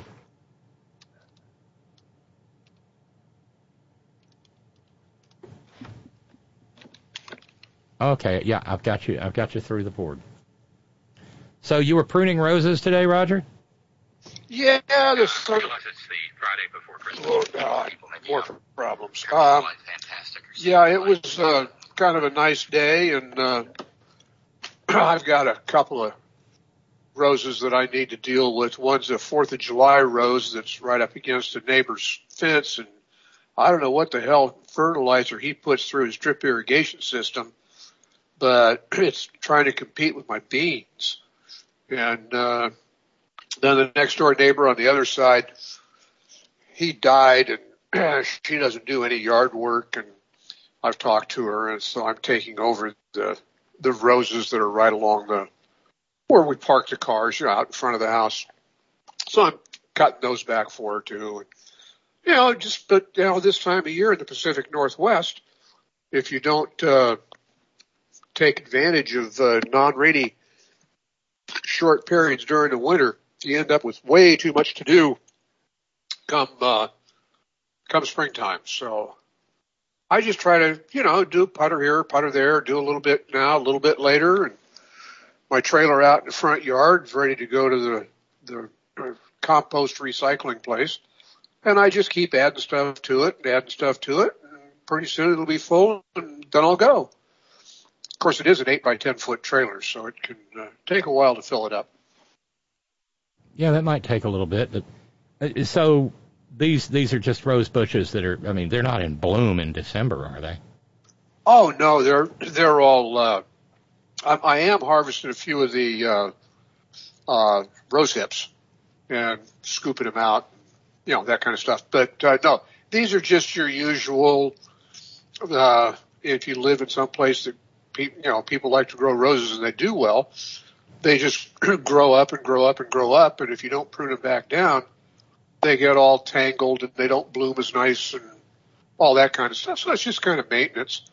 And uh, the next door neighbor, uh, he just cut them back down a little bit, but never took out any of the dead stuff. So they're they're a little more complicated to prune right now and get rid of the dead stuff. But I got to get a pair of loping shears too, because when when the stalks get as big around as my thumb, they're the little hand uh, trimmers it takes a lot more strength than I've got. So I get, I'll get a pair of loppers and then I'll be able to put the point down deep into the, the vine and get out some of these humongous stalks that need to be pruned out. but the nice thing is almost no matter if you got talking established roses here, if you've got a really established bush, your root structure's all good. And even if you prune it down a whole lot in the dormant period, which is now, uh, when it comes back, there's all that root system down there to put new growth out. And they just bounce back incredibly. So, you know, it's just one of those things that, you know, it's kind of do. It'll be a nice, pretty display when they blossom in June and July. Oh, it sounds like they'll just be absolutely lovely. Yeah, they are. And, uh, go. No, I was gonna I was gonna ask you uh, how the sale of all the goodies went uh, with your uh, uh, Cannon Club? Well, it did did quite well actually, but uh, I honestly believe we did so well because my wife uh, decided that she was going to put two jars of whatever's into each person's stocking. And let's see, there's like 10 stockings hanging on, uh, maybe eight stockings hanging on the fireplace. So, uh, she bought a bunch. Uh, your lemon curd is sitting here, uh, right here on the counter, uh, on not the counter, my desk. And I've got to come up with some other stuff to put in a box to get it to you. The, the kraut juice I'd saved and had in a, if it fits, it ships box. Uh, I don't know, a couple of months back, she came, I came into the kitchen. He said, what are the nose jars? I, went, I don't know. So she opened them and threw them away. And then I walked back into the hot tub room, which is not turned on, and uh, saw the empty, if it fits, it ships box, and realized, came back to the kitchen and said, did you get those two jars out of that if it fits, it ships box? And she went, yeah. And I said, well, shit. So anyhow, your sauerkraut juice this year got poured down the drain. Oh no. Uh, there'll, there'll be more this next spring, so it might be a while before you get your lemon curd to, to put it in the box because I want to make sure that the box gets reasonably full before I throw in the altar chips to use as packing peanuts and ship you off a present. So anyhow, it'll get there eventually. Well, I'm looking forward to it. Thank you so much. And I'll, uh, I don't think I'm making any hot sauce this year, that, that aji amarillo sauce. God, that stuff is so, so good. But next year I'm, I'll make sure I do that. But this will have to be shipped off before the, the next one. Have you ever had uh, garlic fermented, uh, uh, sorry, honey fermented garlic or shallots? No. Well, maybe I'll fill up a That's, that sounds jar of- that sounds amazing. When I when I decant the ones I've got going. Have you also ever had uh, salt cured lemon? That I have. Yes. I mean, in fact, I'm. Oh, it was probably 20 years ago or so. I bought a gallon jar of dill pickles and put the pickles elsewhere because I wanted the gallon jar and did a whole thing of cured lemons. I've got about two quarts. Well, one quart jar and then two pint jars that I'll probably decant and put into Those are wonderful. They bring such a flavor. half pints pints because you know that I mean they're so high in acid, nothing can nothing can grow in them. Right. They, they- But, yeah. uh, they can't go bad. No. So, anyhow, uh, that's sort of what's happened. Oh, the other thing that I found out, uh, my son, the oldest one, we've been on his uh, cell phone plan for quite a while through Verizon, and he's on a limited data, and he's absolutely unglued when anybody starts using too much data. Well, wife went and got a new phone yesterday, day before, and in transferring everything over, we left the, the store, and apparently it started using data to download apps and communicate all that kind of bullshit. So, wife gets a phone call. You're using too much data. It's going to cost me money. So I went down to the Verizon store today to find out what it would cost for her and I to simply say, screw Sun and plan and rest that bullshit and just get our own plan. Well, it turns out that Verizon's got a deal going whereby with four lines, we can go unlimited data on all four lines. And with my veteran discount, which he's been using, which is 15% every month on his bill, but it comes out to a $40 credit, $10 per phone, so $40 for the four of us. Unlimited 5G connectivity is going to be $2 a month less on going to unlimited data than what he's got going right now with limited data. Uh, Don't understand it. Wow. But that's what it is. It'll be $142 a month for four phones with unlimited data. And he's paying 145 now.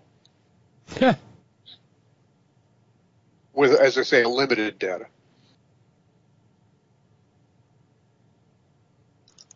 So, That's just bizarre. Now, was it you who uh, came up with the tidbit that the Supreme Court has decided not to fast track? Well, I mean, uh, that was the order that they entered today, yes. Yeah, okay. I was wondering whether I heard it from you or whether I heard it from somebody else. Well, it's all over the Well, I- place. Well, I was listening while I was pruning roses because, you know, uh, but sometimes it, it kind of screws up on, well, did I hear that just an hour ago or was it two hours ago? Kind of, kind of number. That's all. It, it was if you, if it weren't you, I was going to tip you to it and let you pontificate. Well, I can't pontificate because they won't let girls be the Pope, but yes, I get your meaning.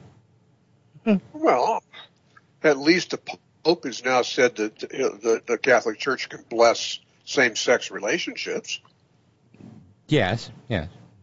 So I mean, you know, this It's a step the forward. church is progressing a little bit. Yeah, in another thousand years, if it's still, yeah, if in another, in another thousand years, if it still exists, um, they might even let women be priestesses.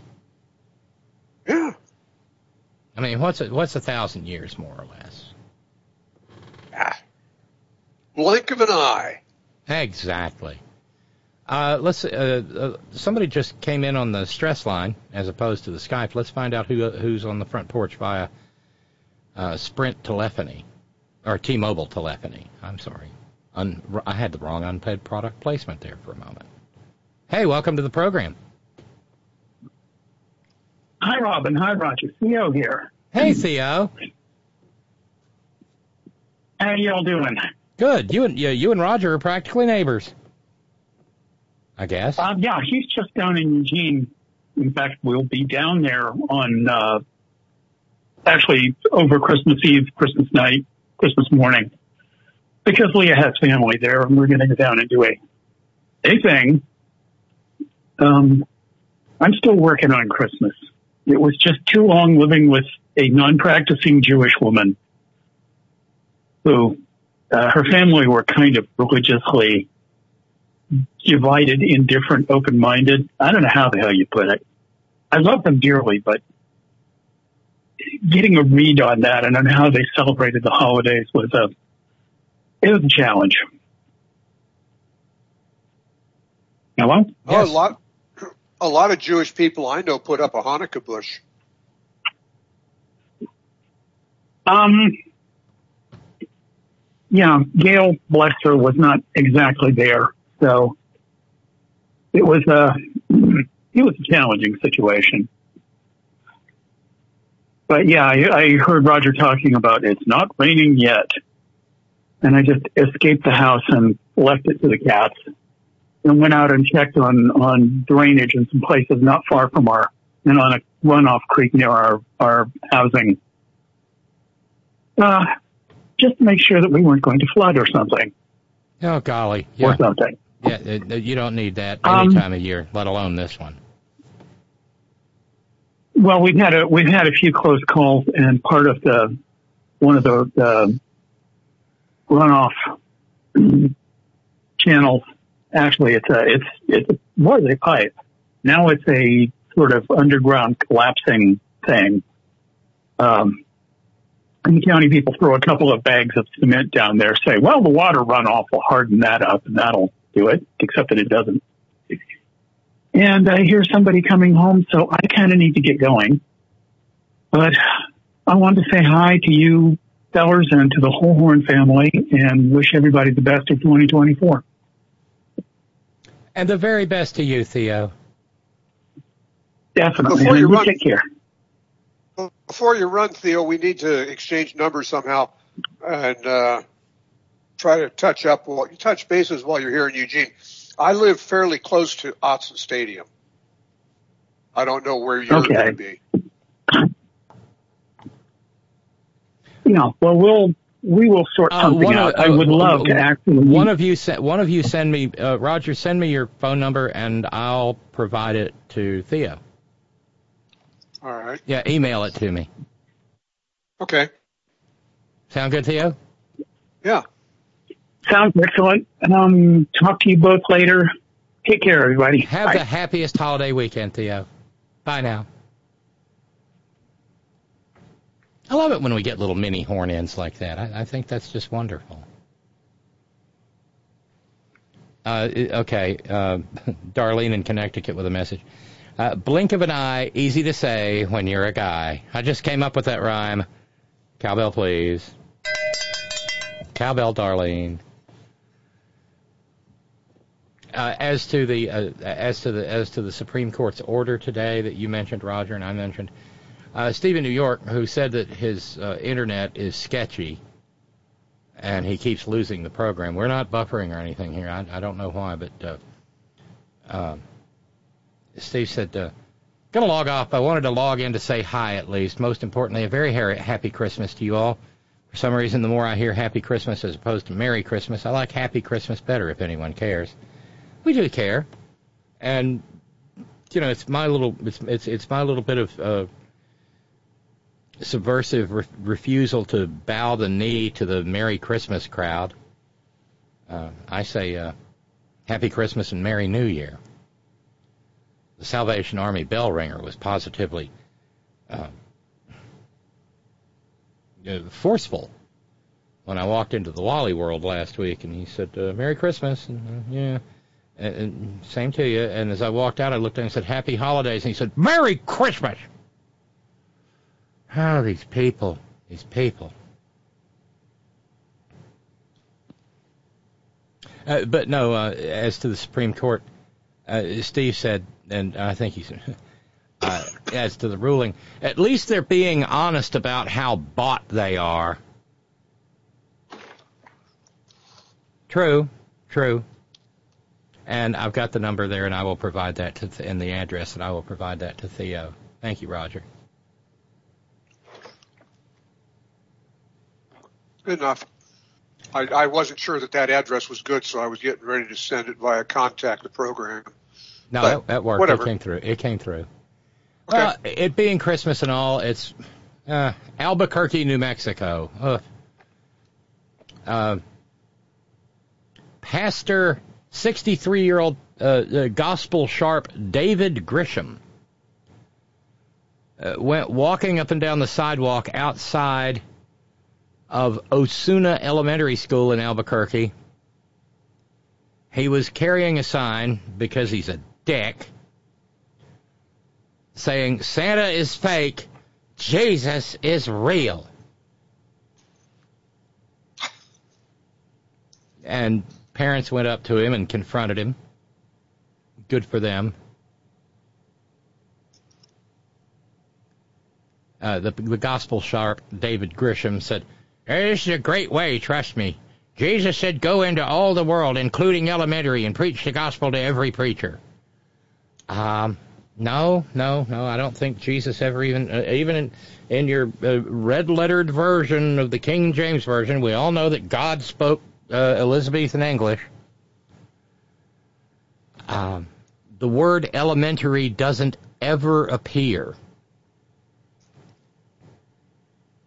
And apparently, because he's some sort of tax exempt dodge, this asshole has been going around the country doing this uh, for years. Uh, the week pre- previous to his appearance in Albuquerque, he should have taken the left turn. Uh, he was at a school in Amarillo, Texas, and the principal said it's part of a nationwide movement. Hannah Myers, being the principal, said, While I respect freedom of speech and religion, I am saddened that some individuals think it's okay to elevate their beliefs by taunting children no public display that frightens or traumatizes our students, staff, or members of the community is acceptable. Of course, he would probably sue and run off to the Supreme Court, defended by the Alliance Demeaning Freedom. And they'd say that he has an absolute right to traumatize children. Because it's a. Amen, Roger. He should go to the Everglades and preach to the alligators in the swamp. Oh, gonna rat me out to billow, are you? Jeremy. Sure. Yeah, tell. Yeah, you, you drop the dime on me to the falafel man. Uh, I'll pause this uh, the shower. I give you a glass of wine and rub you down with a falafel. Ooh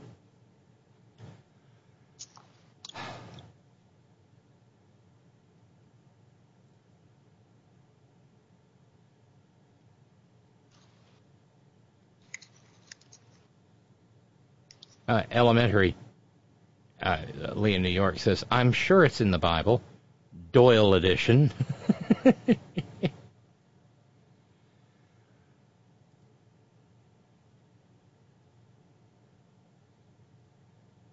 and the New York Times this week, honest to goodness,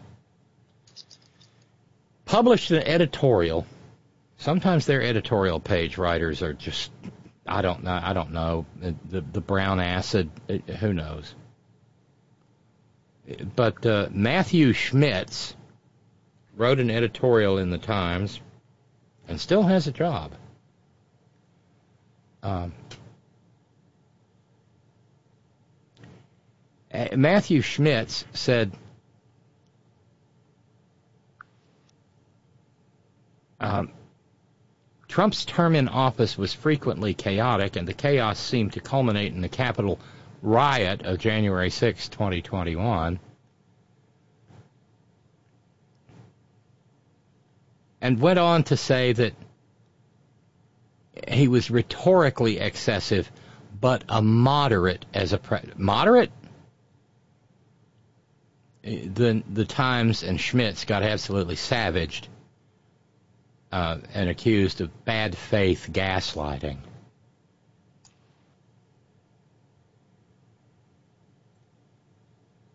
what gets sometimes they just they they get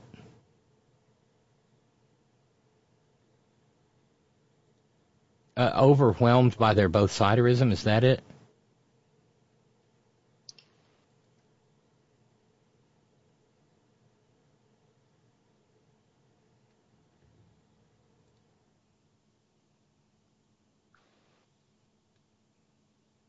And uh, it's it, it was nice to see recently, after the great kerfuffle over the university presidents, you know, MIT, Penn, and Harvard, who uh, were called to be used as stage props for Elsie Stupidnik.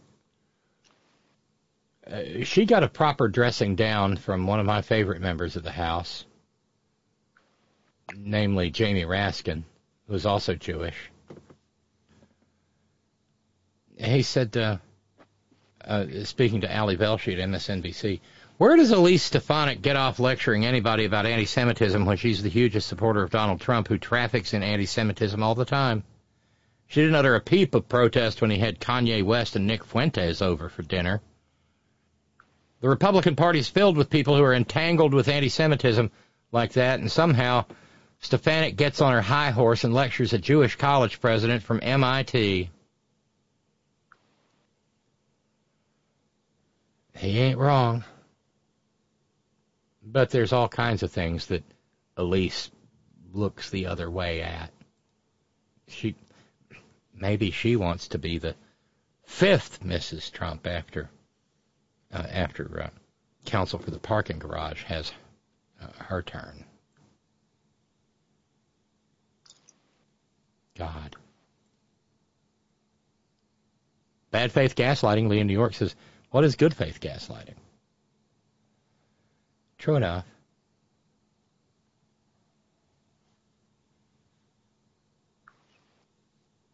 We were talking about the January, uh, some of the January 6thers. Um,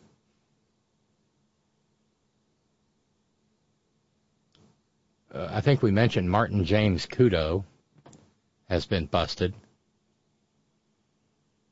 uh, one of his high school classmates in Minnesota dropped the dime on him. And then uh, there's also Charles Donohoe, 35 year old Charles Donohoe, a former leader of the Proud Boys. This past Tuesday, he went up the river for three years for his role in the domestic terror attack on the capital of the United States and the Constitution thereof. Three years and four months. He got uh, at the at his sentencing hearing. He apologized to his family, U.S. Capitol Police, and America as a whole. I knew what I was doing was illegal from the very moment those barricades got knocked down. He was president of the North Carolina Proud Boys. And he was one of Enrique Tarrio's lieutenants, Enrique Tarrio doing 22 years uh, for his participation in the terrorist attack.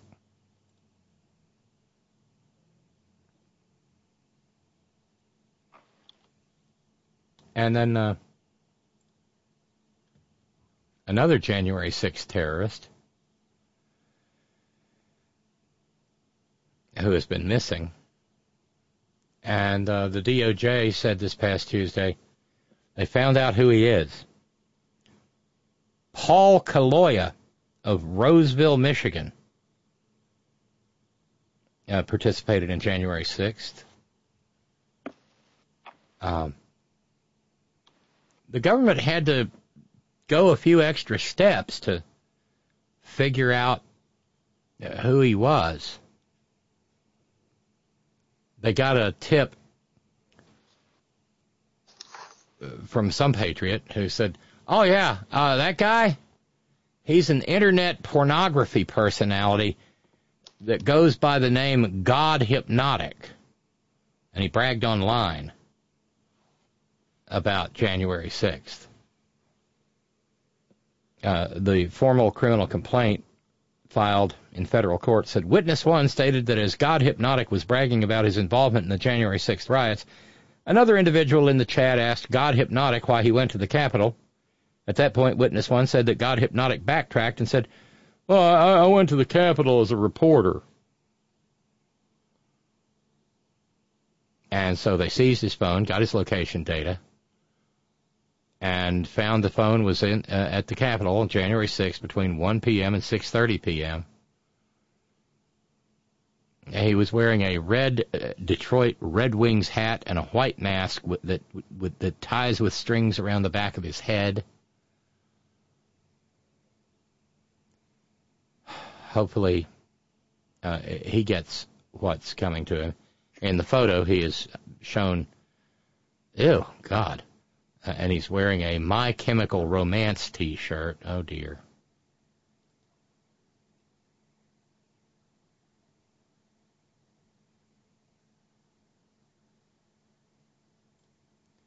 And I mentioned, I think, in yesterday's program. I know, Darlene with the same thought Lee had. Bad faith gaslighting? What other kind of gaslighting is there? Gaslighting is gaslighting. At least, at least, at least they called him out take our victories where we can get them. Now, I mentioned yesterday the uh, ongoing conniption taking place over uh, gay congressional staffers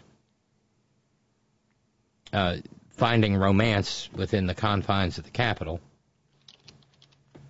Uh, they were having a conniption about a Democratic senator's aide. The Democratic senator promptly threw the young man under the bus because apparently they had uh, he and uh, a uh, hookup had sexy time in one of the Senate committee hearing rooms.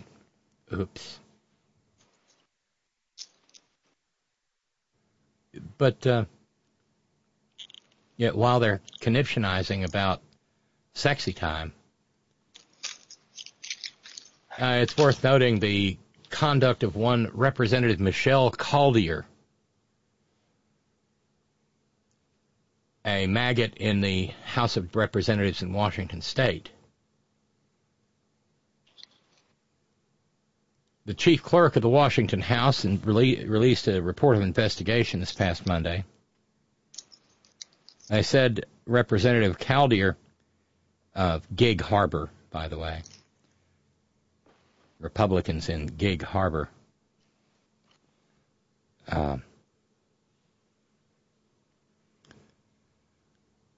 sent her to, to, office. What's wrong with them? But she behaved in a pattern of behavior which, in which she lashes out at people, makes public statements that have the impact of demeaning and embarrassing individuals, and is generally disrespectful. and found her to be violating, having violated workplace policies for the Washington House. Uh, she represents uh, a district that takes in parts of Kitsap and Pierce counties and includes Bremerton, Port Orchard, Purdy, and Gig Harbor. She's appealed. And of course, she being a being being a maggot, she says, "No, I was the one being discriminated against." Because they're always they always do that. The chief clerk um, and the office of the chief clerk, uh, Bernard Dean, um, and the report said that uh, it was an effort, her, her claim of discrimination, an effort to either deflect attention from her own conduct, which was the subject of the investigation, or alternatively to suggest that it was because of her disability that she acted in the manner in which she did. Naturally, while Republicans are having conniptions about trans girls in the potty, uh, she actually accosted uh, a, a woman in a in a bathroom at the Spokane airport back in November of 2022, and that's what got this all going. Uh, someone walked in and said hi to her as she was fixing her makeup. At which point she said, You're a horrible person. We're done. And it went on and on and on. 35 pages of narrative, 52 pages of documents, emails, hateful. Uh, and people even ran away from it, you know, it left the office because she was so toxic. Oh, thank you, Sean. Merry Christmas and Happy Holidays, Robyn. Please use this for a challenge or however you see fit. I'm so grateful for you. I wish I could do more. Be safe and enjoy it. Thank you for doing that. Thank you. And that was that was a lot. So we're down from 155 to 135 to go on Cat's challenge. Um, the George Santos Claus ho ho ho told me so challenge. Thank you, Cat, and thank you, Sean. Uh, give me proper uh, write to me and give me proper pronunciation because I uh, I, I don't like to get people's names wrong. So thank you.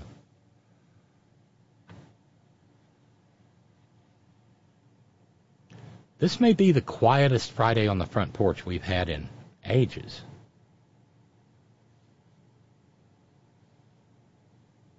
Uh, let's see.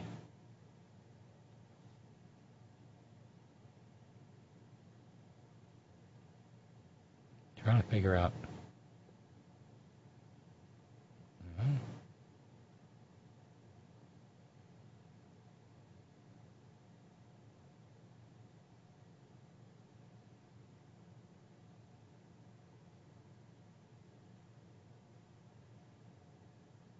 Mm-hmm. Oh, hi, Dennis. It was nice to see you there for a minute.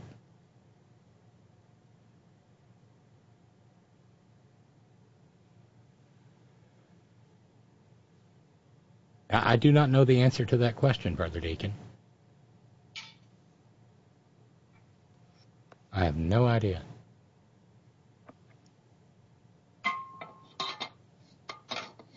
Oh, what else do we have? Oh, um, anybody remember Chris Kobach? He's a piece of work. He's the Attorney General of Kansas now. At one point, he was the governor and tried to drive the Kansas economy off a cliff and into the dirt. As the Attorney General of Kansas, he is now using his position to encourage a county government to openly and actively violate the law of the state of Kansas. yeah. Uh, because Kansas law says that old ballots from previous elections have to be destroyed. And they're supposed to be destroyed fairly promptly.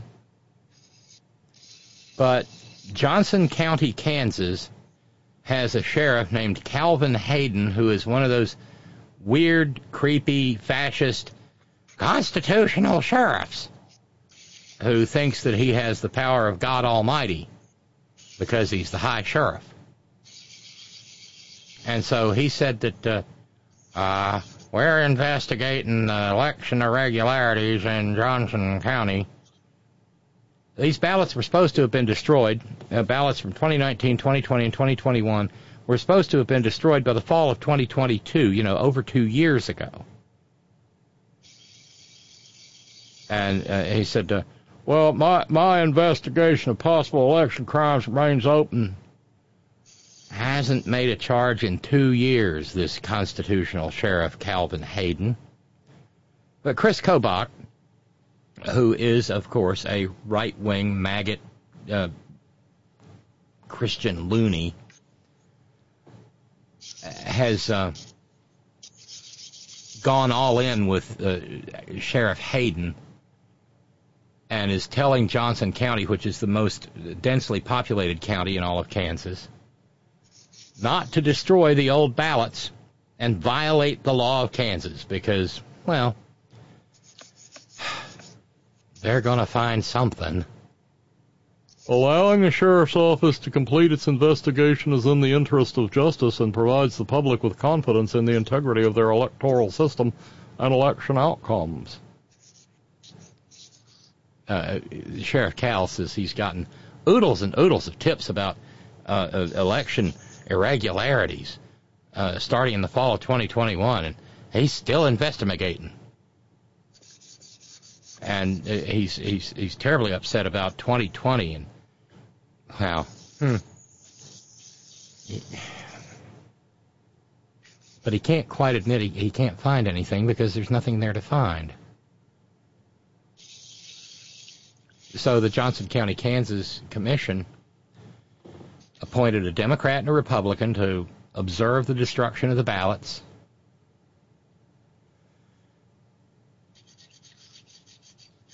And that's when Hayden said, No, you can't do that.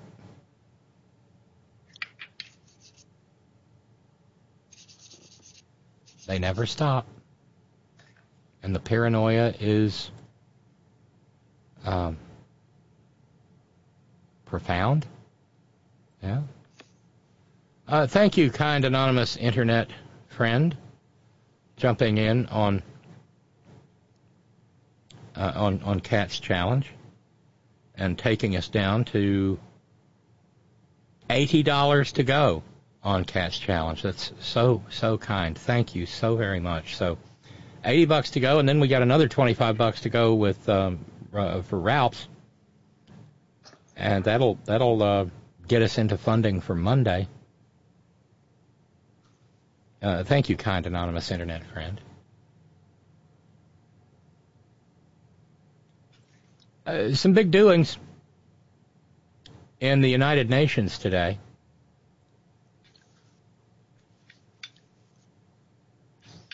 The United Nations passed a Security Council resolution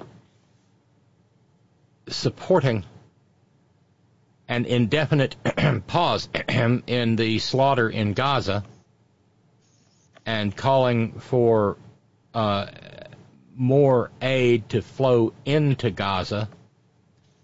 They've been wrangling over this uh, for a week or more because the United States is abasing itself before Israel and had threatened to veto if the resolution called for a ceasefire. God, our behavior. And so the United States in the vote today abstained.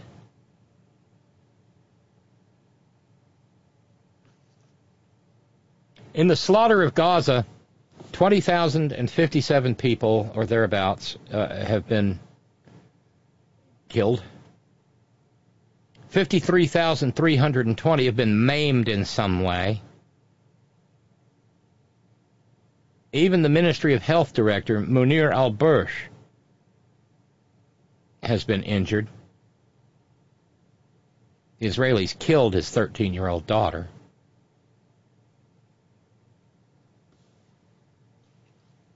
You know, you, you, you kind of wonder how uh, Munir al Bursh has the will to live. I'm sure at some point in time has asked why they survived, but their 13 year old little girl was killed. Part of the background of the resolution is the fact that now in the northern part of Gaza, there are precisely zero fully functional hospitals. Only four hospitals are even operating at a minimum level, providing very limited care. That comes from World Health Organization Director General Tedros Adhanom Ghebreyesus. Not one of the hospitals are, are, are functional enough to even perform an operation on patients who have been maimed by the Israeli bombings.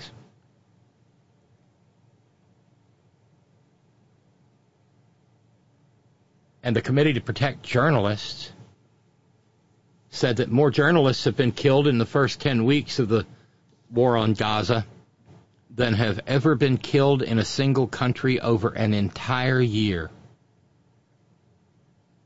The Committee to Protect Journalists says at least 68 journalists have been slaughtered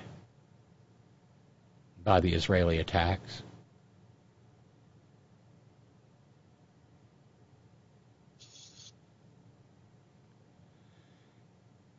I don't know how they. Uh, I don't know. I just don't know.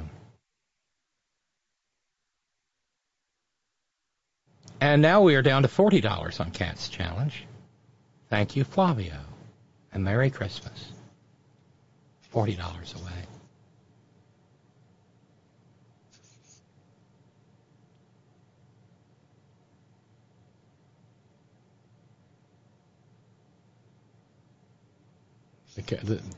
So the UN Security Council can call for a pause in the fighting and a call for aid to go through, but it's probably not going to come to anything.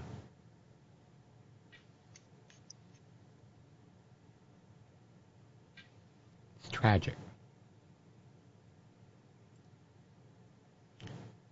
And I, saw a number of people uh, celebrating it, and this is probably good strategy. It's the end of the year, and presidents tend to issue their, you know, when they're not nitwit Nero, issue their pardon list at year's end. Um, today, President Biden announced clemency grants to uh, a number of people, almost, well, I think 11, who've been doing long, hard federal time for nonviolent drug offenses. The statement from the White House said America was founded on the principle of equal justice under law. Elected officials on both sides of the aisle, faith leaders, civil rights advocates, and law enforcement leaders agree that our criminal justice system can and should reflect this core value that makes our communities safer and stronger. That's why today I'm announcing additional steps I'm taking to make the promise of equal justice a reality. And he's signing a proclamation to pardon certain mar- federal marijuana offenses. Uh, some of the 11 pardoned uh, uh, or commuted today, clemency, uh, were doing decades and even life in prison for crack cocaine offenses. President Biden's statement said all of them would have been eligible to receive significantly lower sentences if they were charged with the same offense today. As much as uh, sentences twice as long as they would receive in the present time. And the proclamation will will address um, marijuana offenses related to simple possession and use of marijuana under federal and D.C. law. Criminal records for marijuana use and possession have imposed needless barriers to employment, housing, and educational opportunities. Too many lives have been upended because of our failed approach to marijuana. It's time that we right these wrongs. How many more progressive things does Joe Biden have to do before even people on our side will stop with the bullshit of, but he's old? I mean, why doesn't he just take it off the schedule one? Well, he can't. And be done with it. He can't. That is well, the, then tell his Secretary of Health, Education, and Welfare, whoever can do it, the to schedule. it, the, do it. the schedule is congressionally created. He cannot undo what the Congress has done. It's a law, not an administrative rule. Okay. But it, I, I, it just pisses me off. Well, it, did. I'm yeah, and look, uh, here's how weird it gets. None other than Moscow Mitch McConnell has worked because it would be good agricultural policy for Kentucky Stan. Mitch McConnell has worked to get to some extent it descheduled, and he he, he you know uh, like um, industrial cannabis cultivation, things like that. Uh, years and years ago, uh, there was some news because Woody Harrelson had a non-recreational cannabis farm in Kentucky with some business partner. I'm probably mangling some of the facts there, but I recall that. Um, he uh, Biden uh, continued though and said it's not just a federal or a D.C. problem. He said, just as no one should be in federal prison solely due to the use or possession of marijuana, no one should be in a local jail or state prison for that reason either. That's why I continue to urge governors to do the same with regard to state offenses and applaud those who have since taken action. But I, but I come back to my question, Roger, because I'm so frustrated and so tired of. Biden's old. I, look, if he was Methuselah, what, 962 years according to the Old Testament? If he was Methuselah, I wouldn't care because of the progressive things that he is accomplishing. Barack Obama didn't do that. Bill Clinton didn't do that. I mean, granted, Jimmy Carter at least invited Willie Nelson to come to the White House, and Willie Nelson apparently sparked up a number while he was there, because he's Willie. But this is well, it wouldn't it wouldn't surprise me that a lot of numbers have been lit up in the White House bathrooms.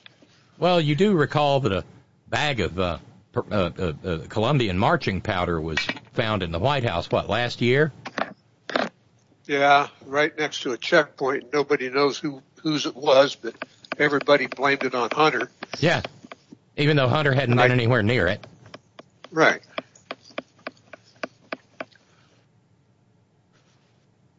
Hello. Hello. It's Flavio. hey, Flavio, how are you? I just saw your uh, I just saw your note. I, I just want to make sure that my audio is not over loud. No, you're fine. Okay, that's great. And actually, when that bag was found, I do believe the whole first family was at Camp David, so they weren't even present when it happened. Right, and it was in a tour. It was in a White House tour area. I don't know who brings their coke with them to the White House, but you know, uh, it, uh, fans of cocaine do strange things.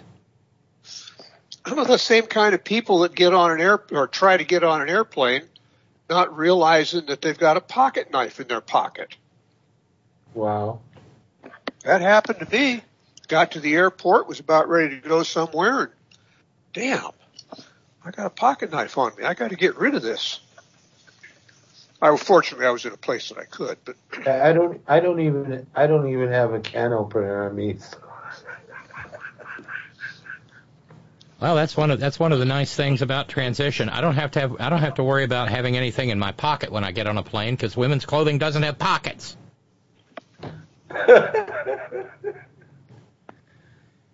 Hey, does anybody know about this? Does how does this laryngitis thing? How how long does that last?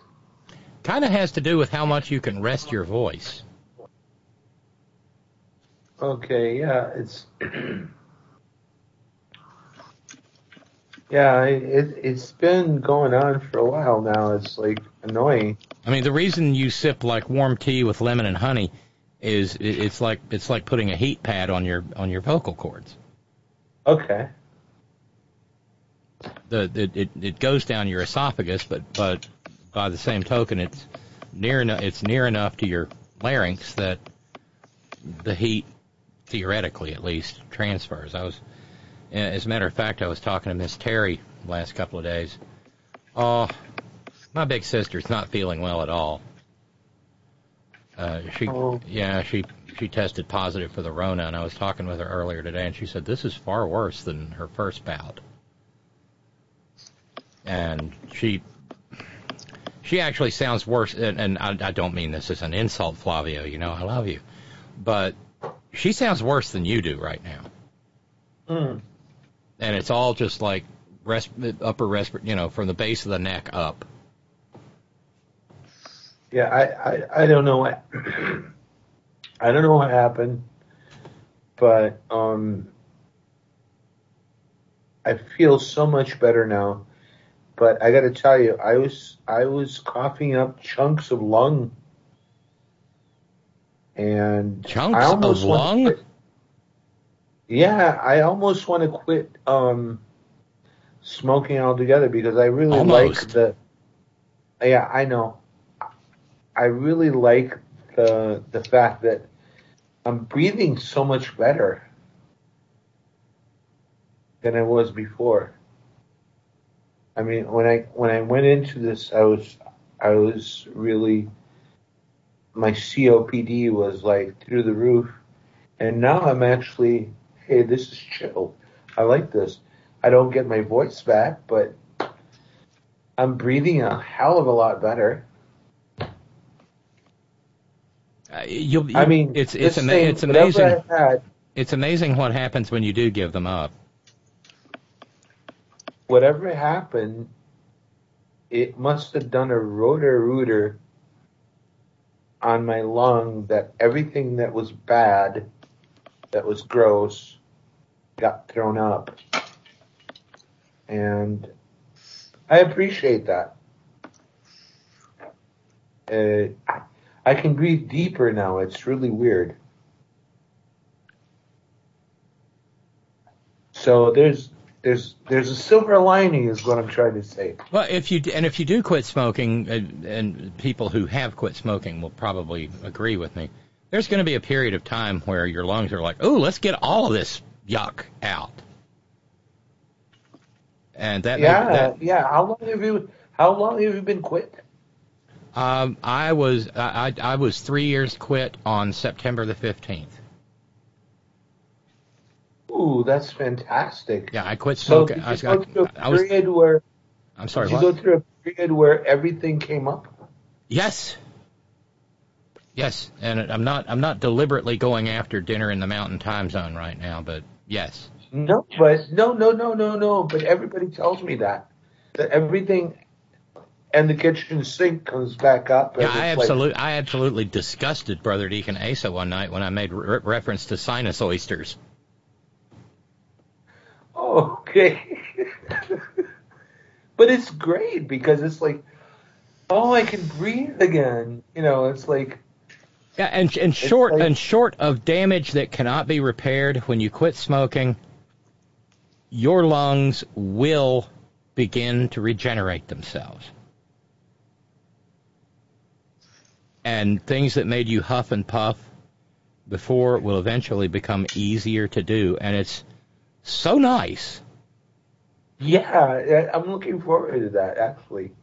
Look, I'm down to two cigarettes a day. I don't smoke more than more than one or two a day, and although it's it's been really warm around here, I just you know I just I drink tea. I try to you know mitigate urges. Yeah, COPD is permanent, Jeremy says, but if you haven't gotten there yet, same with emphysema. Uh, but even even though something there are permanent aspects, quitting is still a good idea. And Flavio, and for anybody else contemplating it, um, if you go and look at, I don't know, there's some Flavio, there's something about you that makes me think you're a, a Marlboro Red guy. I don't know. No, no, not at all. I'm actually a lights. I'm actually I yeah I, generic lights. You know. Okay. Well, anyway, if you're down to two a day, then you've largely solved the issues related to constantly having something between your fingers. Um, and beating Right. that, beating that psychological aspect is a big deal. Absolutely. Uh, it was actually a bigger hurdle for me than the nicotine. And what I was going to say is, if you're down to two, you might as well take it to zero and just go to the store. They're much cheaper than cigarettes, and pick up a uh, like a two milligram. Because what I was going to say is, if you look at this, your cigarette numbers, you'll find that every one of your cigarettes probably has about 11 milligrams of nicotine in it. Okay. Uh, my preferred uh, nicotine delivery system, because I still use them from time to time. I even get caught in the nickups ones, uh, because they will. They'll give you the hiccups. Uh, but I use pouches, and I use the brand. I use the brand called On. It's O N with an exclamation point. And there's uh, let's see, citrus mint, wintergreen, peppermint, uh, and plain and cinnamon. And you just take one of these little pouches. It's not like chewing tobacco. It's not going to make you yak up your toenails or anything if you swallow. Okay. And you just pop it in the buccal space between your upper lip and your gum. And it absorbs that way. And any craving for nicotine will immediately go the hell away. And so at that Okay. point in time, you just got it beat. I mean, I, oh golly, Flavio, I can't begin to tell you um, the years and years and years and the number of times I tried to quit. I wanted to quit, but I just couldn't get there. In my case, I had to have a mo- uh, I had to be motivated. And my motivation was when my healthcare provider said, "Okay, you want estrogen to quit smoking." Yes, ma'am. And so I, You would, you know, uh, I smoked my last cigarette the day before and took my first dose of estrogen on September 15th. Never looked back. And it hasn't been hard. You were saying, Jeremy? You mentioned uh, you saw Dennis in here a little while ago. Yeah. He's been he quit smoking two years ago. Oh, good for him. Never him. looked back. Doesn't he misses it because of the habit, but not because of what it was. Just from the horse of habit, he misses you know having that thing to do when you're bored or whatever. Oh, right. He misses that. Yeah, you, The other odd part about this story is his uh, his wife in that same period was a smoker. She had a mini stroke. Thankfully, she's okay. Never to the hospital for it. He said, but the day she had it, she stopped smoking, and he asked her three days later, "Aren't you going to smoke?" She says, "I don't feel like it anymore." Somehow, the mini stroke canceled out that addiction. that's wild. Wow. Wow. I mean, she still has some issues. He said occasionally with certain words, she gets tripped up because of it. But he said, but somehow it cut out the addiction center in her brain. I said, that's like a mixed blessing. Then I mean, yes, it did damage, but it did damage in a good spot for some reason. They can, they can't figure it out. But she, since that day, she never had a cigarette. Doesn't crave, doesn't look at it, doesn't want anything to do with it. Yeah, you know, it, life-changing events like that will do. Yeah, that's that's that. not. I mean, look, any any any addiction issue is all you know. You're whether it be alcohol or crack or whatever, nicotine. The thing is, we're much better at at, at uh, helping people quit drugs and booze than we are cigarettes because they're legal and they were at one point in time ubiquitous. Um, I mean, I'm, I'm old enough that there was a time when I would just go sashay. Well, I wasn't sashaying back then, but I would go into the grocery store with a cigarette, and- a lit cigarette in my hands, and there'd be other people, and there'd be other people in the in the grocery store smoking too. Yeah. I remember that. That I remember that in Wisconsin. And uh, early in my days of well, I was, when I was going to visit colleges, I was flying out of Muscle Shoals, Alabama, on aircraft that still had ashtrays in them. And I think back, and it's like Oh, that was really so rude of me to smoke on a on on an enclosed aircraft. I, I I remember flying on Pan Am. I know, I know that that was in the seventies when we first moved up here, but it was like, yeah, and you get off the plane, and you would feel sicker than a dog because you'd been smoking that air. Yeah. Although our, I was- my my I last my, my last really long flight was a transatlantic one to and from Europe back in 2014, and I got on I, I, I got on the plane in Atlanta and flew to Charles de Gaulle, and by the time we got to Paris, I was sprinting for the you know, yeah, get me just get me through immigration. Please stamp it. It- you know, Uh, it, it was I was Heat. I did. Uh, I didn't smoke. I didn't smoke. You know, because I was a teenager. I was maybe twelve or something. But I remember feeling sick when I got off the plane. I was I was breathing everybody else's smoke. Yeah. But but the addiction is real. And so when I got off the plane in Paris, out of the plane, um, I ran for an exit just to so I could spark up Mm. and satisfy my addiction. It's gonna, you know, I haven't I, I haven't flown since I quit smoking, but it's gonna be so nice.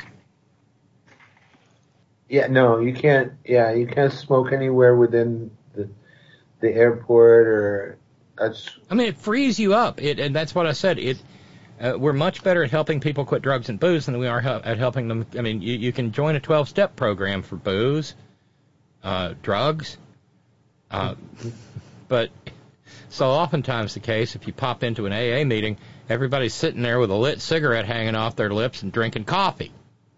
Exactly. Yeah. And it's like, I don't think I can be in here. You know. I mean, I remember my dad, as he was passing, said, uh, "You know what I want?" And I said, "What, Dad?" And he said, "I want a cigarette as long as my arm." Wow. He said, "I'm on my way out anyway." I said, "Yeah, but Dad, you'd blow up the room. There's oxygen in here." He said. He said, "Where I am in my life right now, that's not that important to me."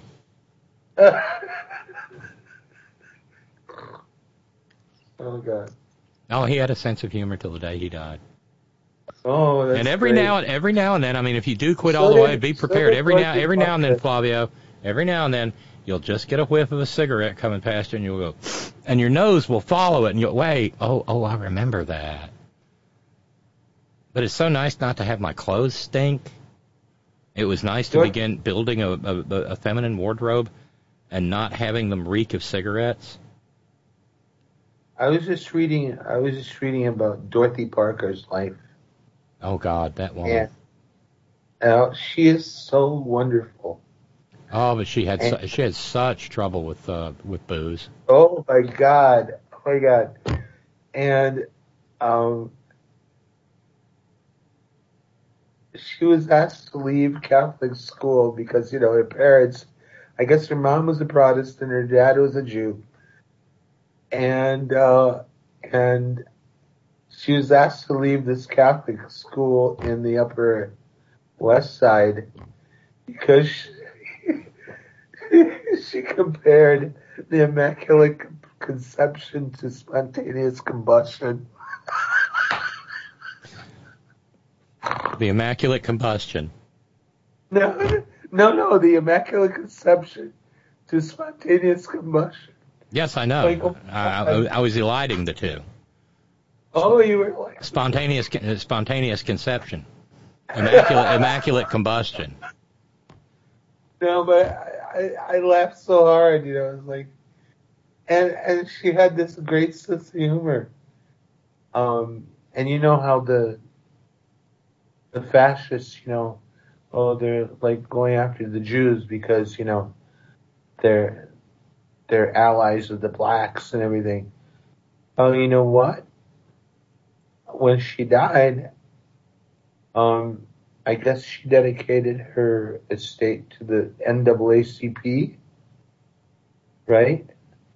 Yeah. And um,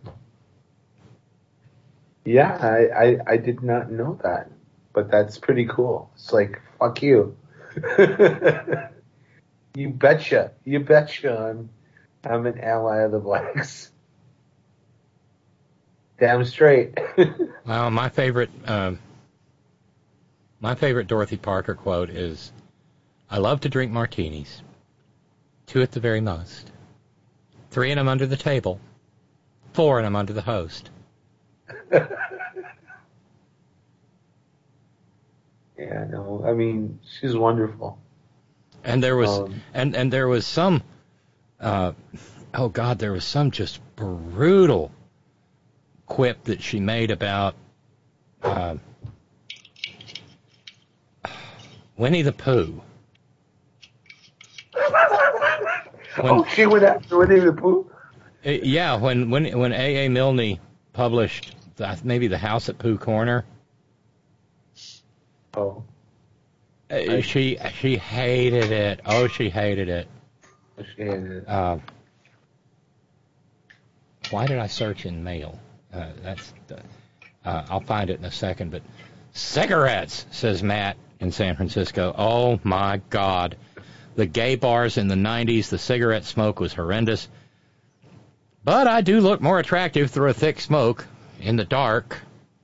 If you're drunk. Funny thing is, I didn't enter the bar scene until after I was sober. I remember my panic when my friend handed me his drink and said, Hold this while I go to the bathroom. I don't think I took a breath until he returned, and I said, Don't ever do that again. Uh, much commiseration, Matt. Sometimes I look at Annette and I say, uh, Hey, honey, hand me a cigarette. And she'll look at me and say, Sure. When hell freezes over, Roxanne. Thank you, dear. yeah. Uh, uh, smoke in gay bars in the 90s. I didn't have that experience, Matt, but, you know, smoke in sports bars, smoke in any bars. It, it's, it's, it's, it's amazing. Uh, it, hell, I, I remember being in bars where the smoke was so thick it was like, uh, I don't know, it was like Pittsburgh in 1934. Or four, no, war years, 1943. High noon you couldn't see from one building to the next because of the smoke. There are pictures, and you know, same thing with like 1840s London.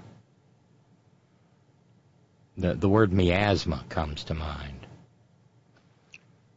Uh, thank you, Theo. I will pass that on to Roger, and vice versa. Uh, Theo says, "I'm looking forward to actually meeting Roger. Cheers and thanks." Well, good, good. Um,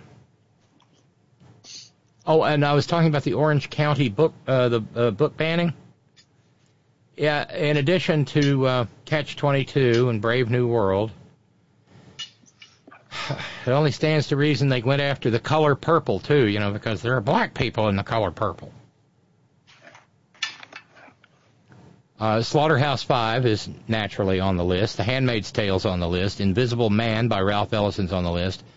Maya Angelou's I Know Why the Caged Bird Sings is on the list. Kindred by Octavia Butler. And Honest to God, On the Road by Jack Kerouac. I guess because it says that, uh, uh, what, uh, um, oh, what's the name of the, uh, Japhy, yeah, no. Yeah, Japhy Ryder was in the next room balling some dame.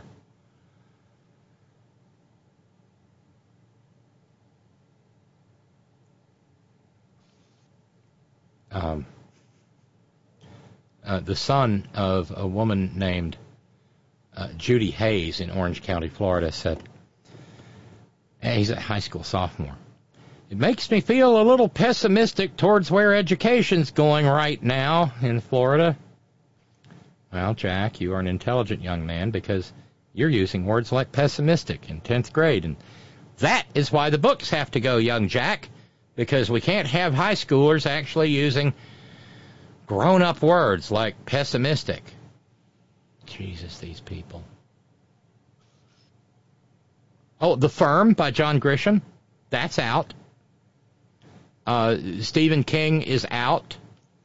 Jodi Picoult is out. Colleen Hoover out. Ellen Hopkins. George, Game of Thrones. George R. R. Martin.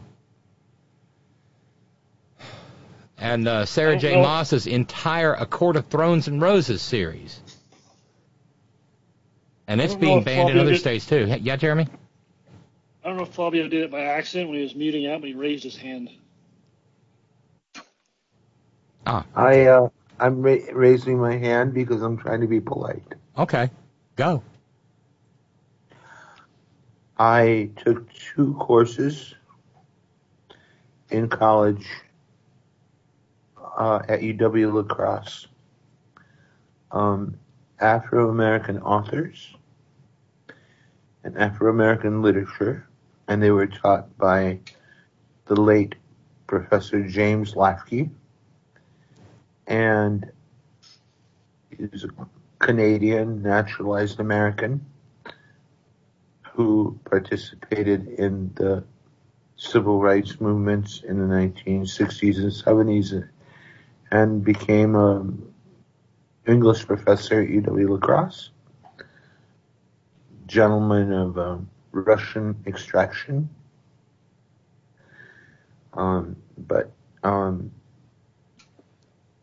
so I read um, Invisible Man, Black Boy, Native Son, Their Eyes Are Watching God by Zora Neale Hurston. I mean, I read a ton of Afro American literature and it just blew my mind. And the one that I loved the, the most, no, I love them all, but the one that I, that just I need to read again because it's so good. Invisible Man by Ralph Ellison. Yep, off the list.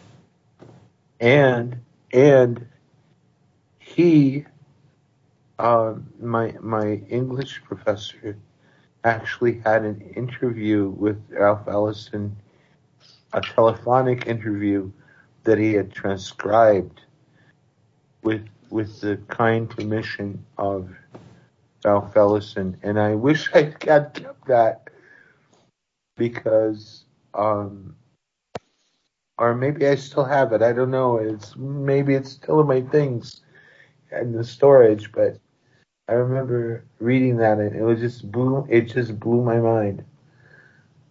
Ralph Ellison was was real. Oh, and and that novel, that novel, I got to read it again because it's just so awesome. You have read it, right? Um, Yes, Robyn? yes.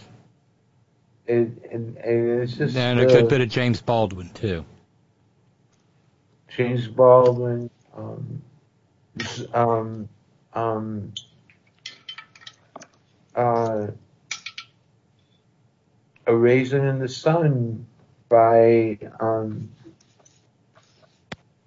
oh, I love her. She, University of Wisconsin graduate. Help me out. Um, A Raisin in the Sun, um, Lorraine Hansberry. Okay. There you go. Whew. Oh, and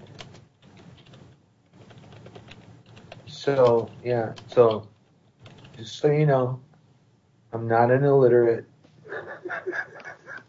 I, I, no one will ever accuse you of that. Um, but God, this this literature, and they're trying to ban books. Of course, they're trying to ban that because it's the it's the epitome of the the Black American experience, and it's just it's just monumental. It's just like wow, you know, you read this and you're like you're made more human. You understand what what what it is to be and, and I'm a white person.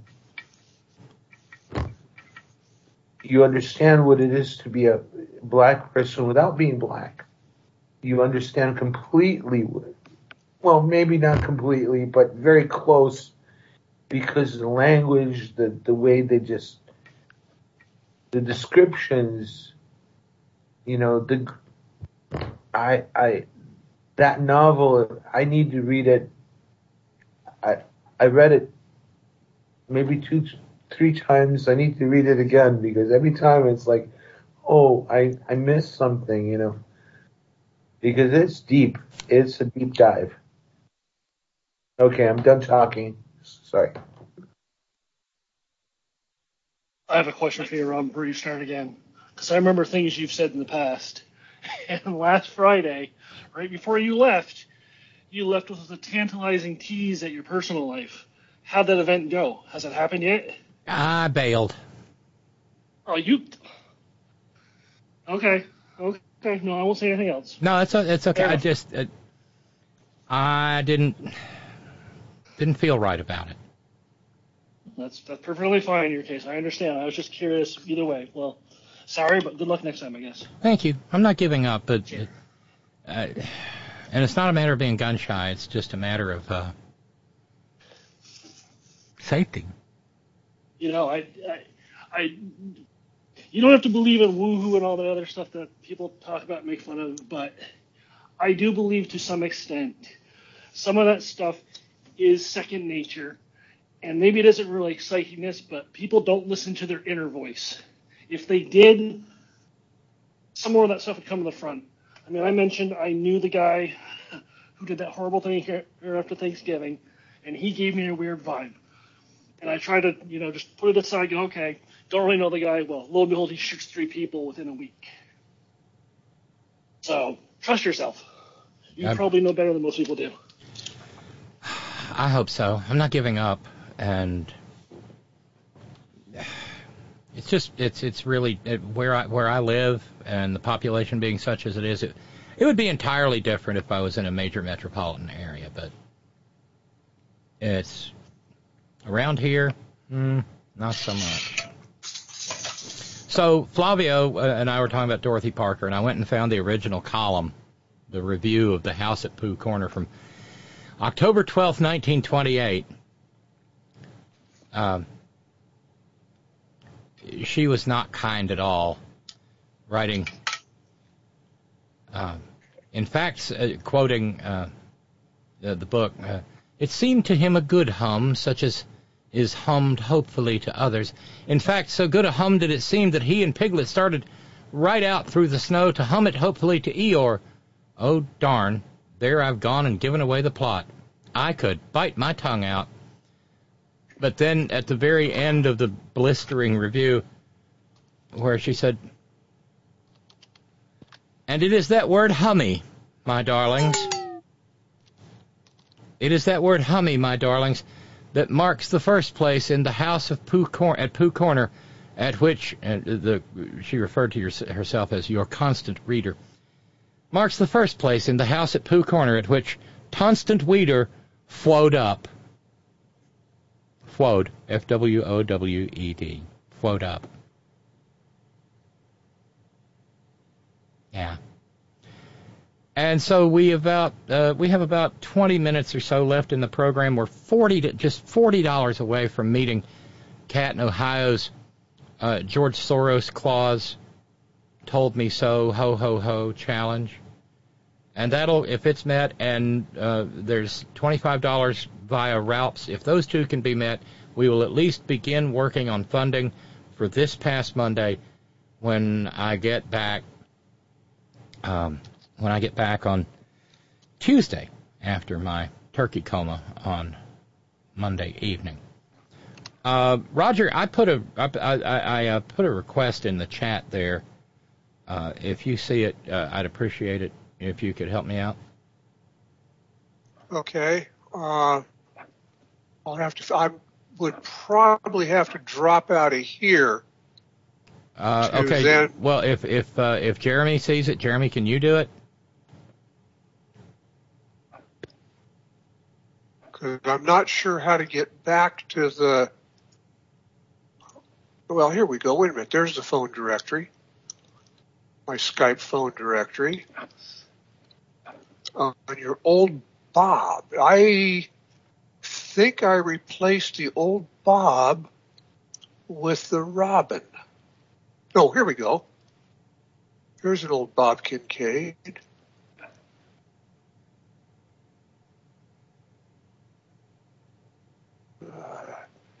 Damn windows that want to come up, and I don't want them up.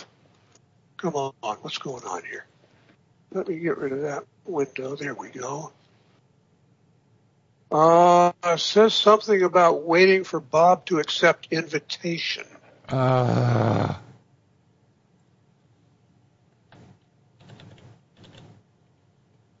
Mine tells me, well, actually, this, that, the, uh, image you've There got. we go. That's okay. I got it. I got it here. Awesome. Great. So yeah, much yeah. There we go. All good now. Okay. If I hang, if, what about me? Do I hang up now? You fine? Um, am I in the group? Mm, I'm not in the group. Oh no, that do, no. no, we went. This, it's a private call. Ah, darn. Okay, I'll hang up then. Okay. Yep. Uh, Roger, you're gonna have to yeah.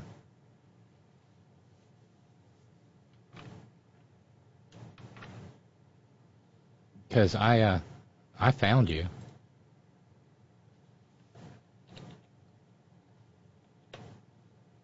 Well, I'm, I'm still in the group, and so are you. Yeah, I know, I know, and I'm trying to bring the old account in. Oh.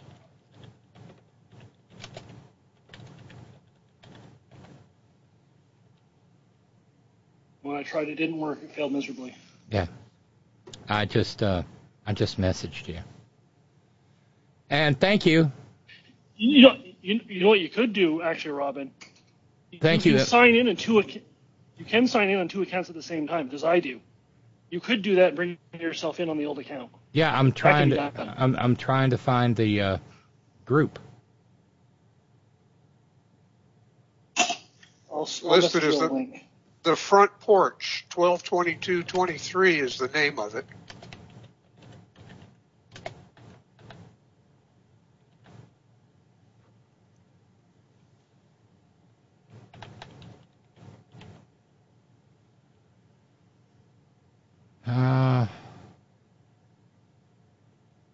Nope.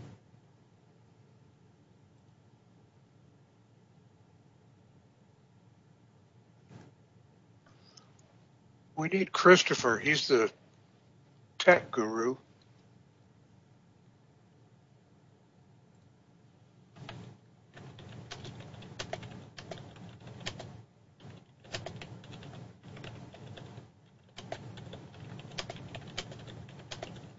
On my screen, the new the Robyn Kincaid horn and the Bob Kincaid. Aha, there, there. We're good.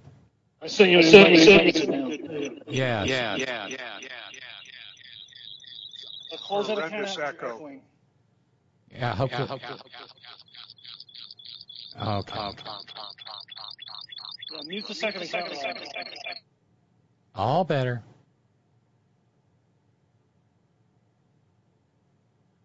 Okay, so now Bob Kincaid and Robyn Kin well, Bob Kincaid just disappeared, but for a bit there, uh, both Bob and Robyn were in the room. Yeah, Oh, wait a minute. Bob. yeah. Let's not say Rob, Bob. yeah, Can we both not say. Bob? It's just the other account. I was, okay, I was reading off my screen. Yeah, I see. No worries. Same same picture, different account. Yeah. Yeah, same picture. Uh, no, they're actually the two accounts are different pictures. They are. Yeah, the old account. I, I guess they are. yeah. Yeah. the old account has pearls and a black sleeveless dress, and the uh, new account has a polka dot blouse. Okay, the top looks different on a small screen, or it looks the same on the small screen, but I guess you're you, you know best. Yeah, and well, we're not echoing anymore, so there's the solution.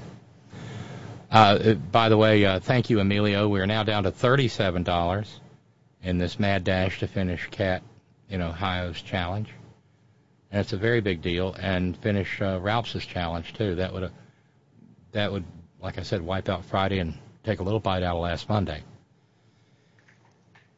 So hopefully, hopefully. Uh, by the way, uh, banned books. Jimmy in the Great Northwest says, "Black like me." Of course, yes.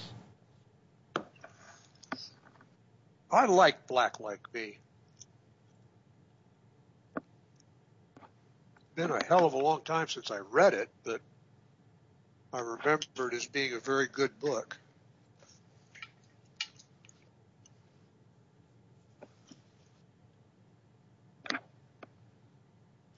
We have an update from a case from 2019. Uh, there is apparently a pharmacy chain in Minnesota called Thrifty White. Really? Uh, and a pharmacist at that change, George Badeau, refused to fill a prescription for emergency contraception for a woman in 2019.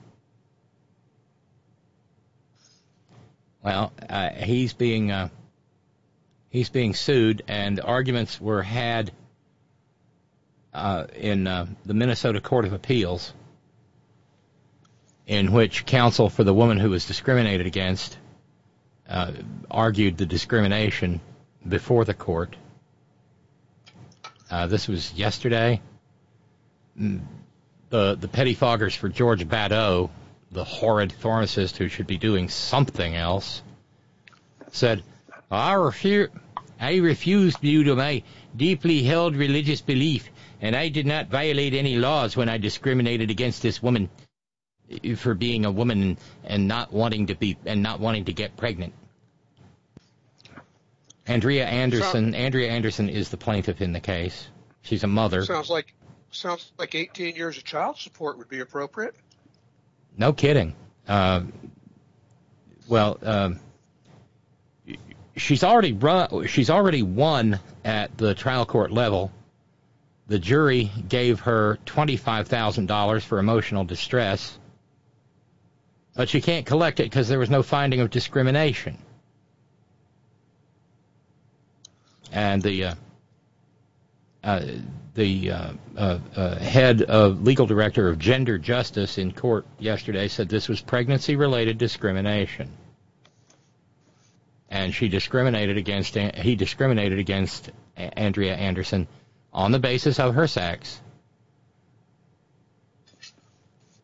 She had to drive over a hundred miles round trip to get her prescription filled because this disgusting Christian bigot couldn't do his damn job.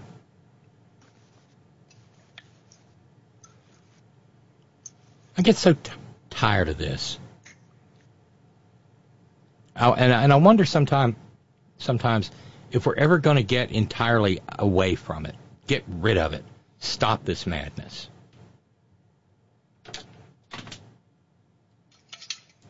And I just don't know. Meanwhile, there's a butthurt bishop in Texas.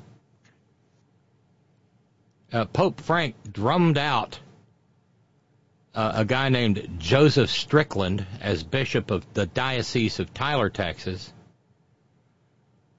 He he got he got sacked on November the 11th. Thanks, Pope Frank, because he's a disgusting right wing bigot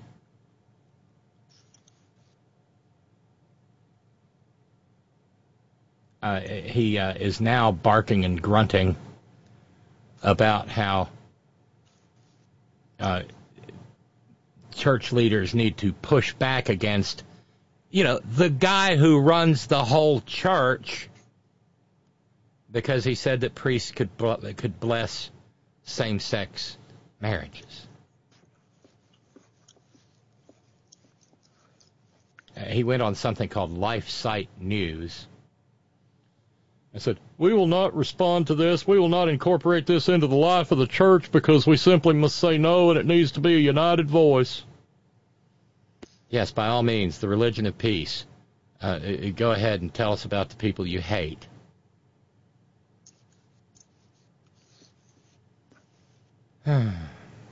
he wants a council to address the confusion because he's confused. I ask my brother bishops that we all join with a voice of strength and joy in the Lord in these last days of Advent and say no to this latest document. I don't think that's how Pope, uh, how papal declarations work now, is it?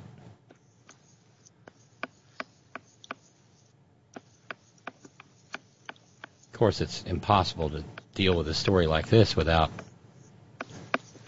asking the critical question. Wonder how many little boys he's had sexy time with. Okay, Flavio's got his hand up. Hey, Flavio. Hey, uh, I um, oh, For, forgot to take your hand down? gonna It, it- it's it's it's been so long that I um I forgot what, what I was gonna say, but um um well, let me put this down. Okay. Oh, you're fine. Uh, yeah, I We're talking about uh, rem- refresh my memory. I don't know, but you were talking about wanting the FBI to take the threats against the Colorado No, no, no, Supreme no, Court the- seriously. Hold on, hold on, because we got an update. The the FBI did announce today that they are uh, addressing the threats against the Supreme Court justices in Colorado. Thank God. And, you know, A, a spokesperson, that- Vikki Migoya, said the FBI is aware of the situation and working with local law enforcement. We will vigorously pursue investigations of any threat or use of violence committed by someone who uses extremist views to justify their actions, regardless of motivation.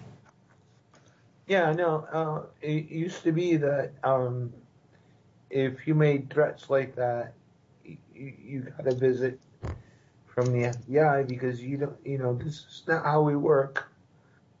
This this is maybe, you know. Oh, I, just wanted to m- mention this too. Um, Bolsonaro is banned from running for office until 2030. and and that decision was reaffirmed if in in fucking October, okay? Yeah. It was in July, July the entire the 21 member Supreme Court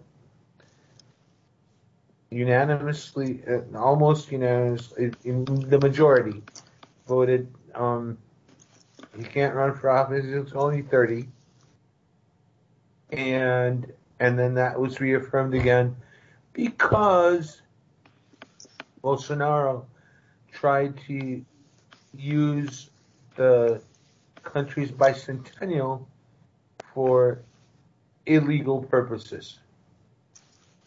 Now, you know, that prompted me to think, holy shit, there's more rule of law.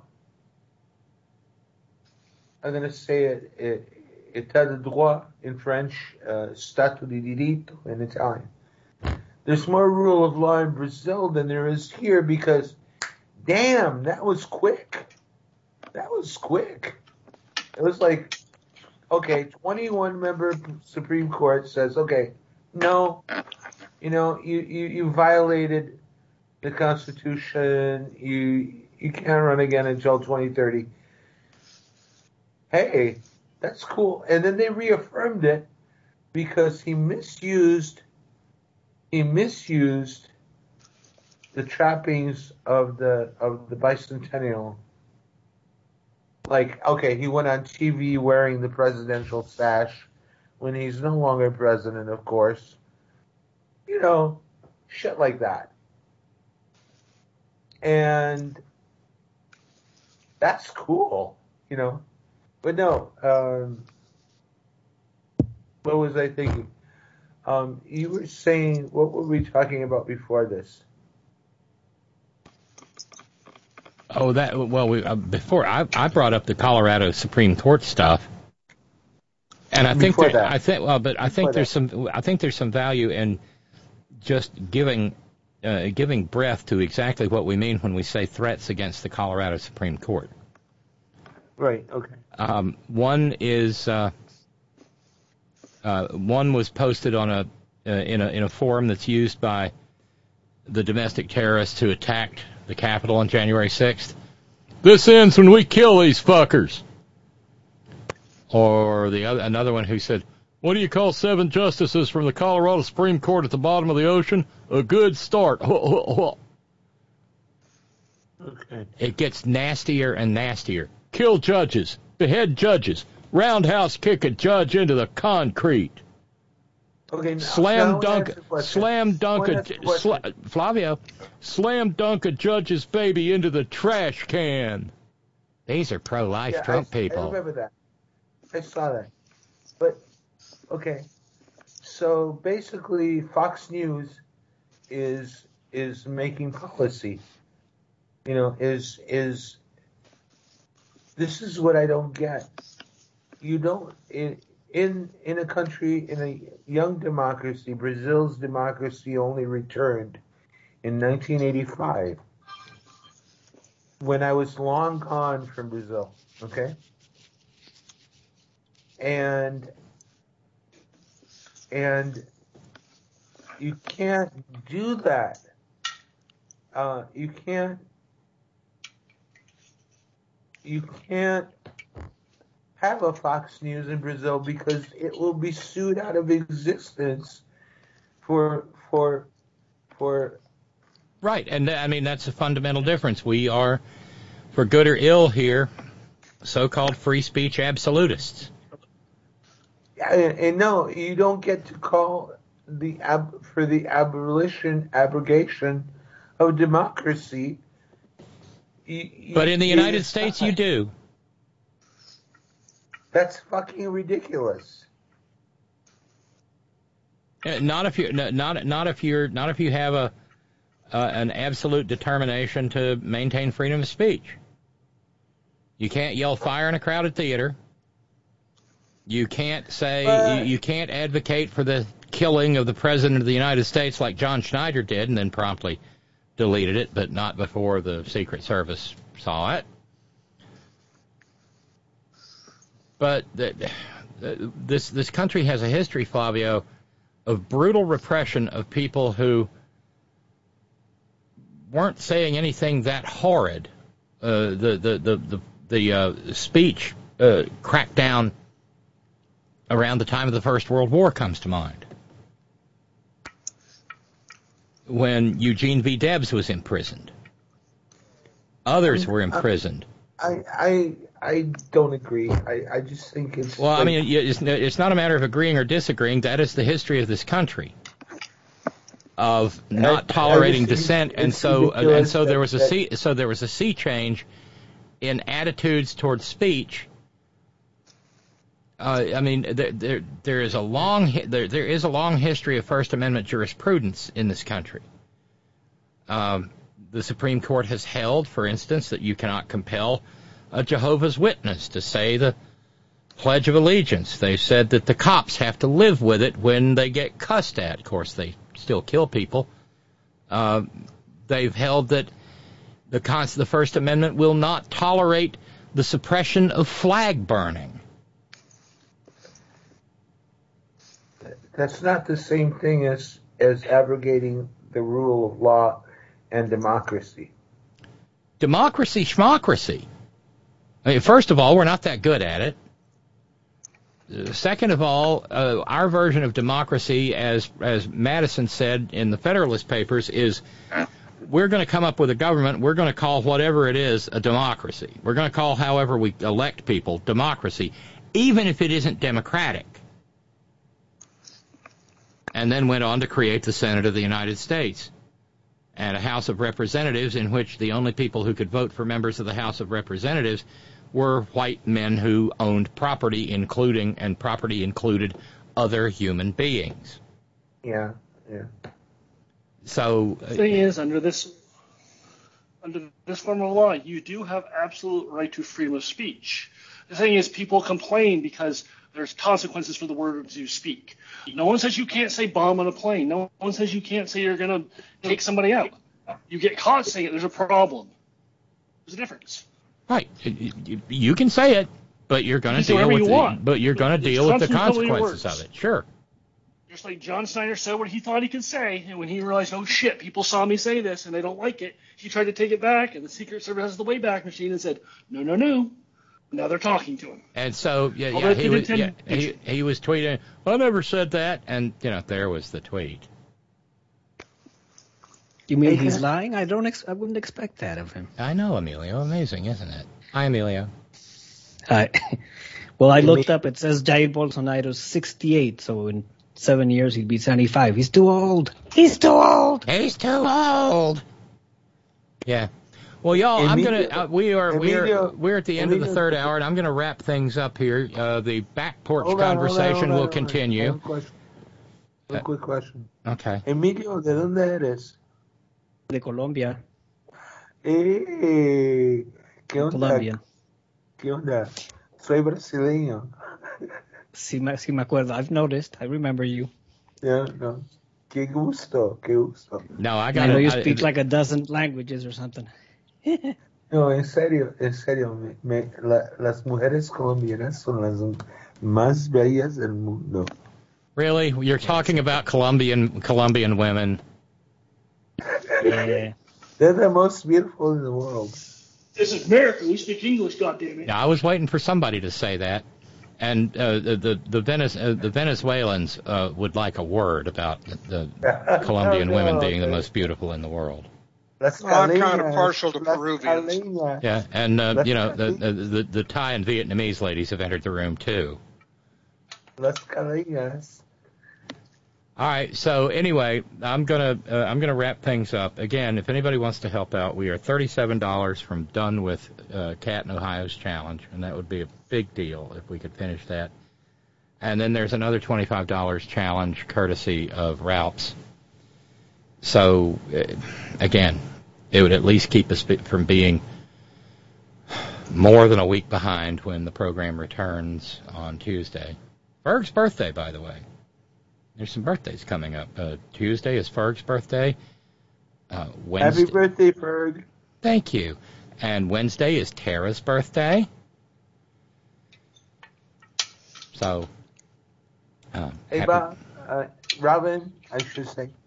Um, why is um, why is um, your former on the? I don't get it. Well, you don't have to.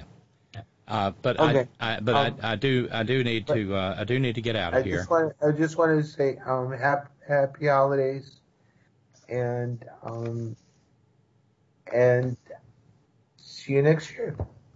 Not next year, next week. Next week, okay. Next week. Yeah. Okay. okay. There will be shows next week. Okay. Thank you, Ralphs. Thank you. Oh yes, there'll be shows. I'm the hardest working woman in progressive talk. Are you kidding me? It's it, it's it's actually it, I, I've I've actually taken Thanksgiving and Christmas off this year. Imagine that, and I'll be taking New Year's off too. Uh, just because long weekend. I've done New Year's shows. I've done New Year's Eve shows.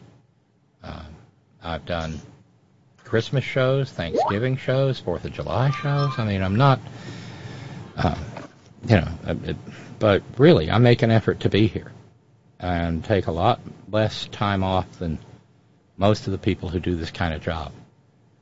I'm kind of a John Henry about it, Jane Henry. Yeah. But thank you, everybody. Thank you so much. And as Flavio said, uh, the very happiest holidays to you all. Remember, the front porch does continue as the back porch uh, once I go off the air here. Whether it's Christmas, Kwanzaa, uh, just observing uh, solstice, the lights, whatever. If you celebrate, celebrate well and celebrate with love and joy in your heart.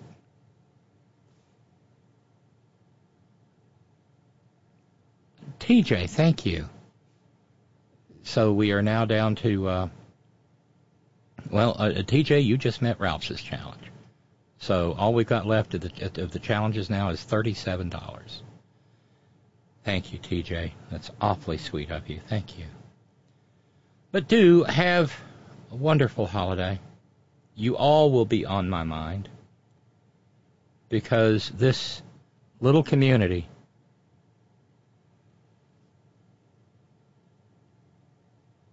is absolutely the central part of my heart. And I love you all. I do. Those of you who have stood with me through my stuck, stuck with me through my transition, uh, it, it touches my heart in ways that I find difficult to describe.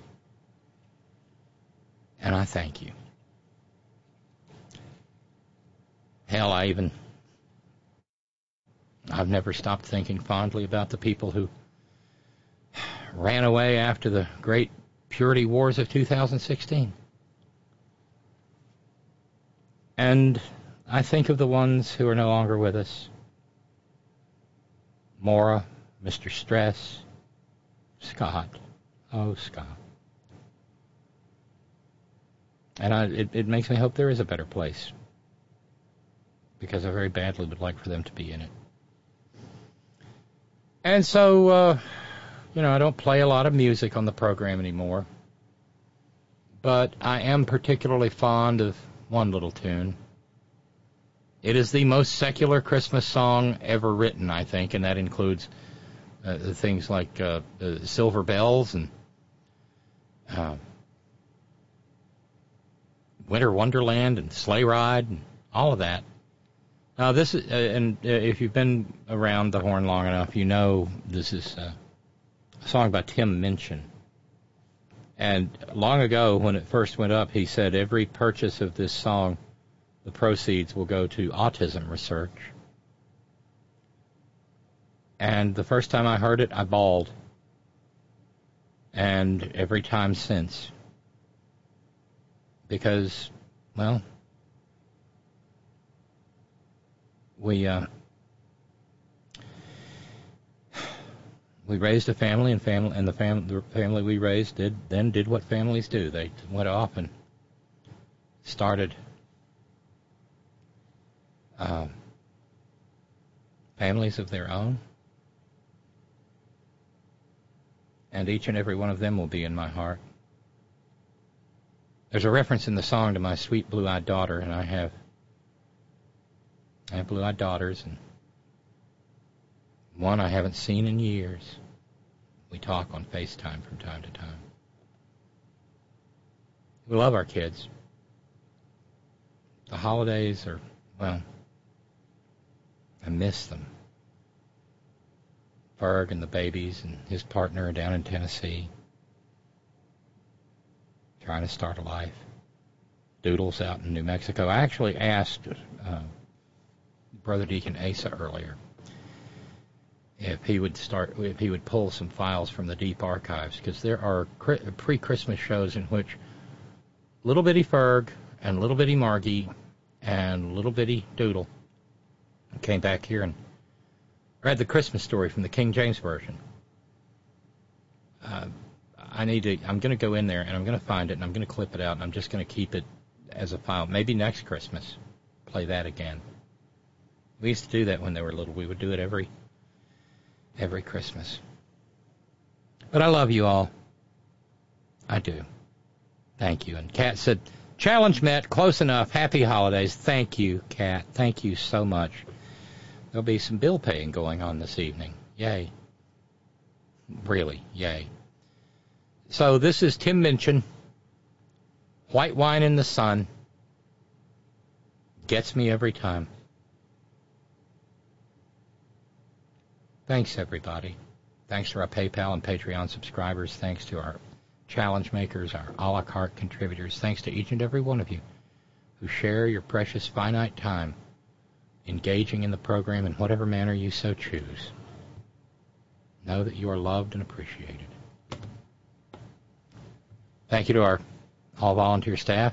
Thank you, Roger, in the chat room. Former members of the all volunteer staff, please know you are loved and appreciated.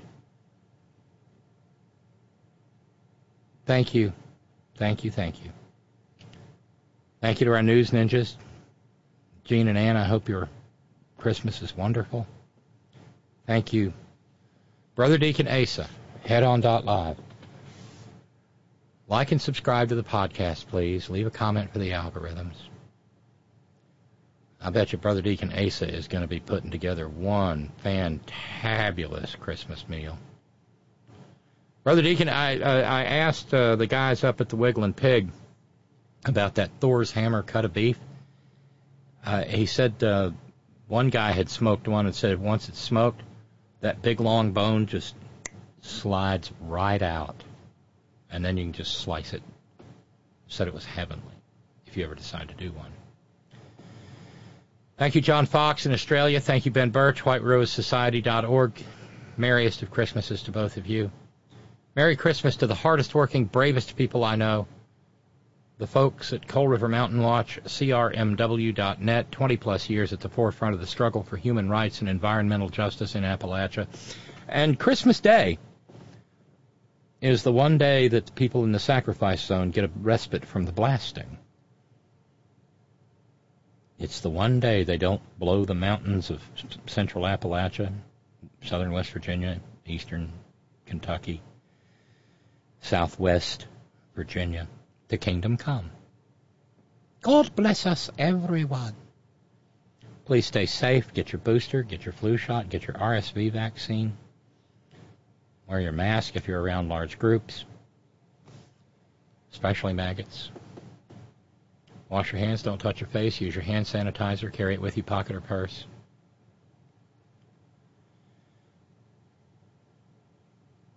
Maintain your social distance as best you can, like Paul from Parts Unknown has said. Hi, Paul. I hope you have a Merry Christmas, you and your family. And of course, if uh, some dude with a sign and a Bible comes toward you saying, "Santa's re- Santa's fake, Jesus is real," Ah, avoid him like the plague because he is. And always, always, always, Gina, it's all for you. Love you, Wayne. And so Tim Minchin, White Wine in the Sun. Merry Christmas.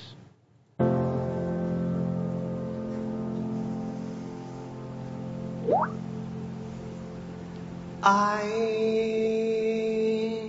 really like Christmas. It's sentimental, I know, but I just really like it.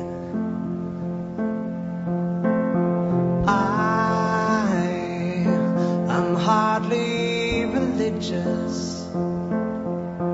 rather break bread with Dawkins than Desmond Tutu, to be honest.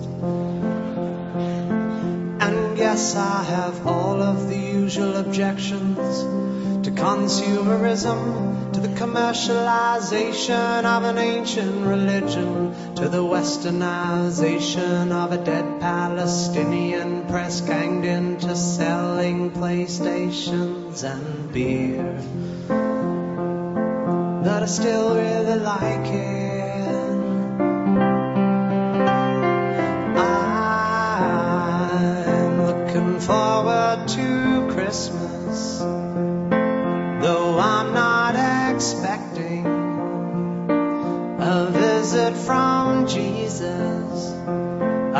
Seeing my dad,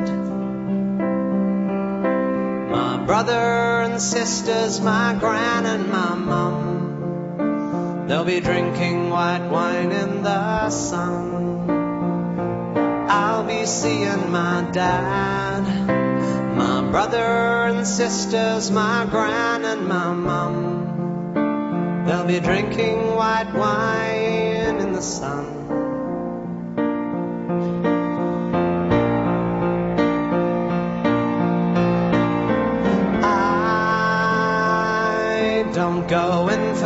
Ancient wisdom. I don't believe just 'cause ideas are tenacious, it means that they're worthy. I get freaked out by churches. Some of the hymns that they sing have nice chords, but the lyrics are dodgy. And yes, I have all of the usual objections to the miseducation of children who, in tax exempt institutions, are taught to externalize blame and to feel ashamed and to judge things as plain right or wrong. But I quite like the songs.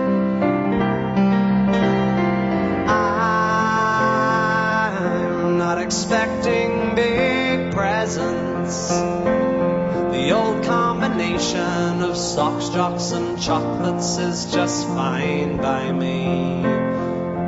Cause I'll be seeing my dad, my brother and sisters, my gran and my mum. They'll be drinking white wine in the sun. Seeing my dad, my brother and sisters, my gran and my mum. They'll be drinking white wine in the sun.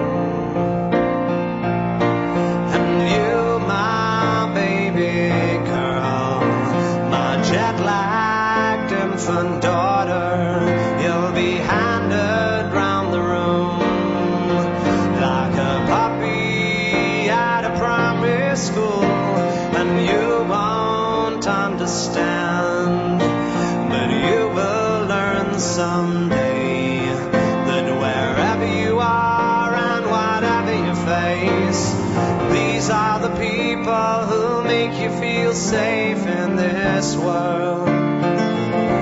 My sweet blue-eyed girl. And if my baby girl, when you're 21 or 31, and Christmas comes around, and you find yourself 9,000 miles from home, you'll know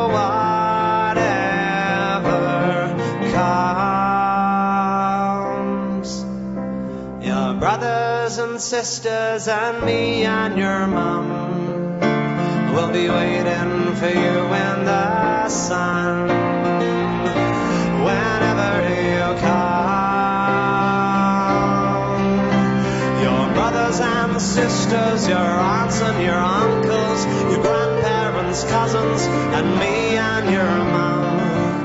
Will be waiting for you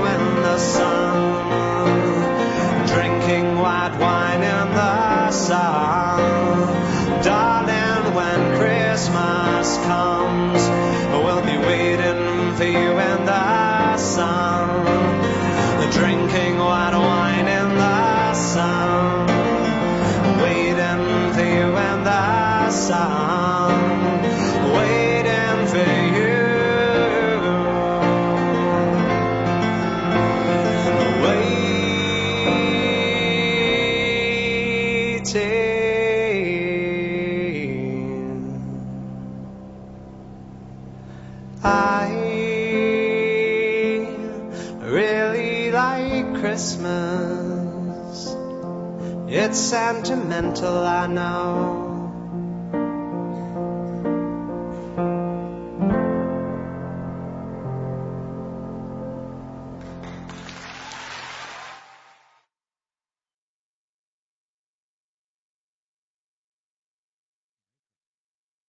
Merry Christmas.